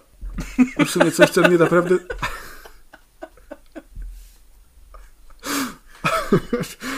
To jest bardzo ważny temat i coś, co mnie naprawdę intryguje. Po co to jest w ogóle w tej grze? Tak, tak jak Kuba, Kuba pytał, czy ja w ogóle miałem okazję zobaczyć swoje genitalia w trakcie gry, no to właśnie nie. To jest o tyle dziwne, bo, bo w kreatorze postaci ta, e, to ten bohater stoi przed nami tak, jak, jak go albo ją Pan Bóg stworzył i możemy sobie powybierać, prawda, czy chcemy mieć błyskawice z włosów łonowych, e, czy burz jak e, w, Puszczy Amazońskiej. Em, Tak w samej grze e, Jak ty to wszystko obrazowo opowiadasz, ja to mam przed oczami. tak, tak, Ja też. a widzisz. Ja myślę, że ty się nawet przygotowałeś do tego. Do tego. Tak, ja, ja mam całą taką tablicę korkową tam, wiesz, z nazwami z na... różnymi tak, z, ta- z nazwami na genitalia, zdjęciami z cyberpunka i, I nie z tylko. No ale w, w samej grze y, bohater zawsze, ale to zawsze ma na sobie majtki. I z, zupełnie nie rozumiem w takim razie, y, po co to jest. W sensie to jest fajne, nie? Dla osób transpłciowych, które no, z pewnością docenią to, że mogą e, stworzyć postać na swoje podobieństwo. E, To jest ekstra, ale tak, no nie wiem, no chyba wolałbym, żeby ten czas, e, który spędzili na progra- programowaniu tego i wprowadzaniu e, penisów i, i wagin do, do gry, to spędzili raczej na tym, żeby ta gra działała. A to strasznie dużo jest takich elementów w cyberpunku, gdzie niektóre są tak dopracowane, że aż się to podziwia, a inne są zostawione same sobie po prostu bez jakiejkolwiek, jakiegokolwiek rozwinięcia. No tak samo jak z mimiką, nie? Że możesz sobie w lustrze się poprzeglądać, zmienić sobie wyraz twarzy. A to jest w ogóle No to- głupie. No to jest widok pierwszoosobowy, nie ma odbić w tej grze, nie? Poza włączanymi lustrami tu i ówdzie. Czyli jak ja sobie ustawię e, wyraz twarzy, no tam załóżmy zdenerwowany, to później biegam po mieście z wyrazem twarzy zdenerwowany cały czas? Tak. Tak. Troszkę, trochę, troszkę. No, no ale tak jak mówię, dużo jest takich, takich, takich elementów, które są, które są super dopracowane, a niektóre w ogóle. I to chyba boli najbardziej, bo ta, ta, ta, ten brak równowagi bardzo się rzuca. Dla mnie to jest dziwne, bo według mnie e, tą właśnie jakby mnogością możliwości przy kreowaniu postaci CD Projekt porusza e, całkiem e, ważny i przede wszystkim taki elektryzujący ludzi temat. Mm, No bo nie kojarzę, żeby w jakiejś grze można było robić bohaterów transpłciowych. Natomiast potem totalnie jakby się wstydził tego i całkowicie tego tematu unikał. Ja trochę tego nie rozumiem, bo oni tak zarzucają wędkę i to wszystko. Zresztą no i było tyle już, e, już gównobóż w internecie na ten temat, że, że to aż głowa boli od tego. Ale to też takie czyste zagranie marketingowe, żebyśmy, że- żebyśmy my mieli o czym rozmawiać, recenzenci, żeby mieli o czym rozmawiać, żeby było o czym pisać newsy i tak dalej. No dobra, ale w takim razie po co oni mi dają możliwość ściągnięcia gaci, skoro ja te gacie zawsze będę miał? No jak, jak w Red Dead Redemption mówili y, drugim, że y, ko koniowi się będą zmniejszały jądra na, na zimnie, to ja w grze mogłem sobie pojechać w góry, na śnieg i te jądra jak się, jak się kurczą mogłem obserwować jak chciałem. O, Ale nigdy tego nie zrobiłeś. Nie, nigdy. Nigdy Kolega mi mówił. E, Ale na przykład, bo ja, no ja nie grałem w Cyberpunka, e, abstrahując już od scen seksu, na przykład są jakieś sceny pod prysznicem chociażby, E, Jest kilka. Jest kilka. no i wtedy co kąpiesz się też w gaciach? Tak, Serio? tak. A to trochę już, trochę już głupie. No, Ja no się w co gaciach zrobić? nie kąpię. Na przykład. W samych, w samych scenach seksu faktycznie są wszyscy nadzy, ale y, one są w ogóle, to jest, to, to jest fajnie wyreżyserowane, bo one są zrobione ze smakiem wszystkie, nie? E, tam zresztą te wątki romantyczne, one są, one są zresztą podobnie jak w Wiedźminie trzecim, e, bardzo fajnie rozpisane i, i, i bardzo ciekawe. To nie jest takie mm, klasyczne przynieść komuś 50 czekoladek i pójdzie z tobą do łóżka, e, tylko faktycznie z tymi bohaterami trzeba jak, jakąś relację nawiązać, nie? Ruchasz się, czy Czekaj, trzeba z tobą czekaj, chodzić? czekaj, czekaj. E, Co to jest klasyczne? Dlaczego ty to nazywasz klasyczne? No ale na przykład w takim, w takim Fable, no tam jak mia- mogłeś mieć żonę, no to tą żonę zasypywałeś po prostu jabłkami, czekoladkami, czymkolwiek i ona zostawała twoją żoną. W Dragon Age Origins przecież podobnie. E, Cały związek mój z Lelianą tam w tej grze, no to opierał się na tym, że jej dawałem jakieś tam pierdoły. Nie? Żeby to było Super. takie proste. No nie? O, Ja się starać muszę. Kurde. No a w Cyberpunku właśnie jest takie jak w życiu. SMS-y trzeba wysyłać. to ja nie chcę w to grać. Za- To zadzwonić trzeba od czasu do czasu. Ja, ja najbardziej lubiłem te momenty, y, jak przez przypadek do kogoś zadzwoniłem i y, rozmówca odbierał, to pyta, no co tam, co tam wi? A nic, porozmawiamy później. Ale to jest w ogóle taka, wiesz, mi to zawsze bawi. Na przykład jak grałem w Valhalla, jak wyszła, no to na przykład, wiesz, e, miałem tam parę e, możliwości dialogowych z postacią, to powiedziałem wszystko, co miałem i potem przypadkowo znów kliknąłem, że chcę z nią rozmawiać. Ona podchodzi, Eivor, e, w jakim celu do mnie przybywasz? A ty odpowiadasz, do zobaczenia. I odchodzisz.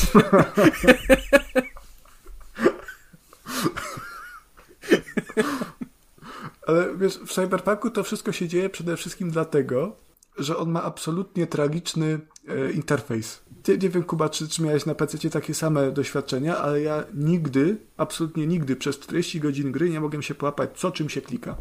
Mi się podoba to, że kucanie jest pod e, przerzucaniem dialogów, że to jest to, ten sam klawisz, baz, bazowo. Tak? E, Mhm. Na konsolach to pewnie no, tak jest i koniec. Tak jest. I ten interfejs ekwipunku no jest taki nie, nie za wygodny.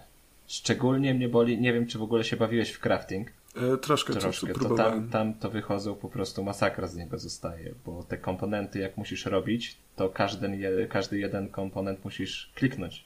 Nie ma tak, że sobie zrobisz y, 10-20 Mhm. tego samego rodzaju, tylko każdy jeden musisz kliknąć i to można je liczyć w dziesiątkach, setkach. Także ja się po prostu po pewnym czasie poddałem. E, Bardzo mi się podobało też na przykład to, e, że, e, w, że, że jakby zamieniono na Xboxie e, te przyciski od menu, czyli bazowo zazwyczaj menu główne gry e, to z, z zapisami, z opcjami otwiera się e, tym przyciskiem start, nie? Tak, tak klasycznie nazywając.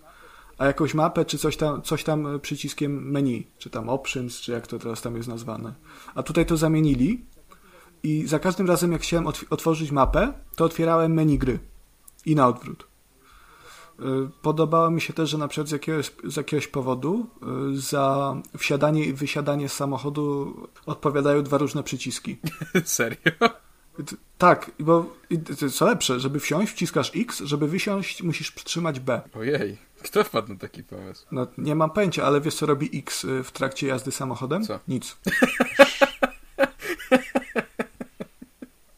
Okej. I, to jest, i ta, gra jest, ta gra jest pełna takich rzeczy. Jak już jesteśmy przy, przy jeździe samochodem, to jak ci się jeździ? E, Na początku był dramat. Jak wsiadłem w pierwszy samochód, jako, jako że grałeś nomadem, to zakładam, że mieliśmy podobne doświadczenia, bo to był ten e, Jezus, Galena e, Rattler, on się nazywał. E, masakra, jak to w ogóle super czułe było, ja nie mogłem po prostu jechać.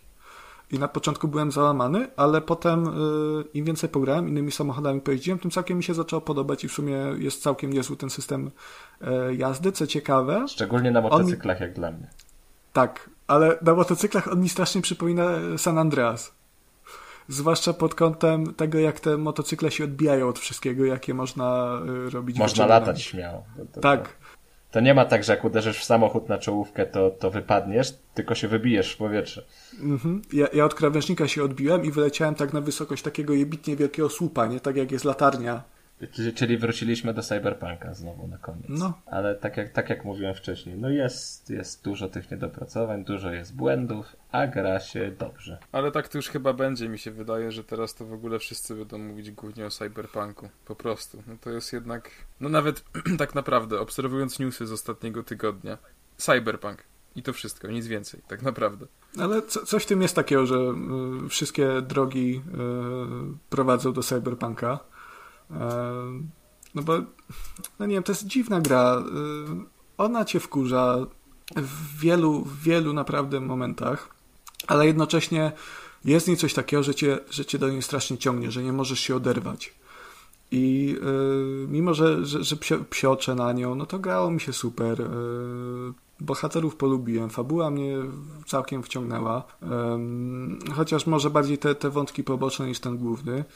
Ale nawet to, że nagrywając ten podcast wróciliśmy do niego, rozpoczęliśmy go cyberpunkiem i w zasadzie kończymy go też cyberpunkiem, no to jednak myślę, że to mówi, mówi samo za siebie, że no jest, to, jest to gra poniekąd wyjątkowa, mimo że ona jest dość przeciętna pod wieloma względami, to jednak jest trochę taka wyjątkowa właśnie. Moim zdaniem zapisze się na kartach growej historii. No to bez, bez wątpienia. Przez swój taki specyficzny całkiem start. Chociaż to, nie wiem, czy twórcy chcieli się tak zapisać na kartach historii. A ciekawy jestem, jak to będzie wyglądało za rok, dwa. Jeszcze jak się jakieś dodatki pojawią. Ile się jeszcze uda wyciągnąć z tego cyberpunka. E, właśnie a propos DLC-ków, ostatnio widziałem, że ktoś ze studia CD Projektu się wypowiadał, że będą DLC fabularne, ale nie będą podawać daty, daty premiery. I to w sumie całkiem dobrze, znaczy, że wyciągnęli wnioski po, po tej swojej zapowiedzi Cyberpunka i przekładaniu tego w nieskończoność. No oby, oby już wtedy gra działała jak należy. Po prostu muszą poczekać, poczekać aż ludzie im to zapomną. E, mnie jeszcze ciekawi, czy, czy w ogóle oni faktycznie mają w planach przypisywać ten kod i ulepszać to aż tak bardzo, no bo to jest proces bardzo czasochłonny i pytanie, czy za ten czas ten cyberpunk będzie jeszcze kogoś obchodził? Myślę, że tak. Że to nie będzie. Wiesz, to jest trochę jak z Wiedźminem, nie? Wiedźmin y, przez ostatnie 5 lat to on się praktycznie co chwila gdzieś y, przewala na Twitterze, w jakichś recenzjach, w jakichś materiałach, cały czas się o tym gada. Y, I myślę, że jednak Cyberpunk ma coś w sobie takiego, że, że i on nawet po latach będzie dość aktualną grą. No i musimy jeszcze pamiętać, że są moderzy. Mi się wydaje, że społeczność moderska będzie ogromna do tej gry. No ja myślę, że tak, bo w Wiedźminie pamiętam, że jeden z pierwszych modów, jaki wyszedł, to był ten, który rozbierał wszystkie żeńskie postaci. No to tu już to też, też będą zaraz, to się nie przejmuj. Pewnie w Cyberpunku też i wasze narzekania o prysznic w gaciach się skończą. właściwie, właściwie Kuby, bo, bo Kuba gra na PC. Ale to wy nie bierzecie prysznica w gaciach? No, no nie. Dziwne. A, aż będę musiał spróbować. Polecam. Także tym akcentem cyberpunkowym możemy zakończyć drugi epizod podcastu Trójka. Przy mikrofonach jeszcze raz był Konrad Noga. Dzięki, cześć. Kuba Smolak. Dzięki za uwagę, do usłyszenia.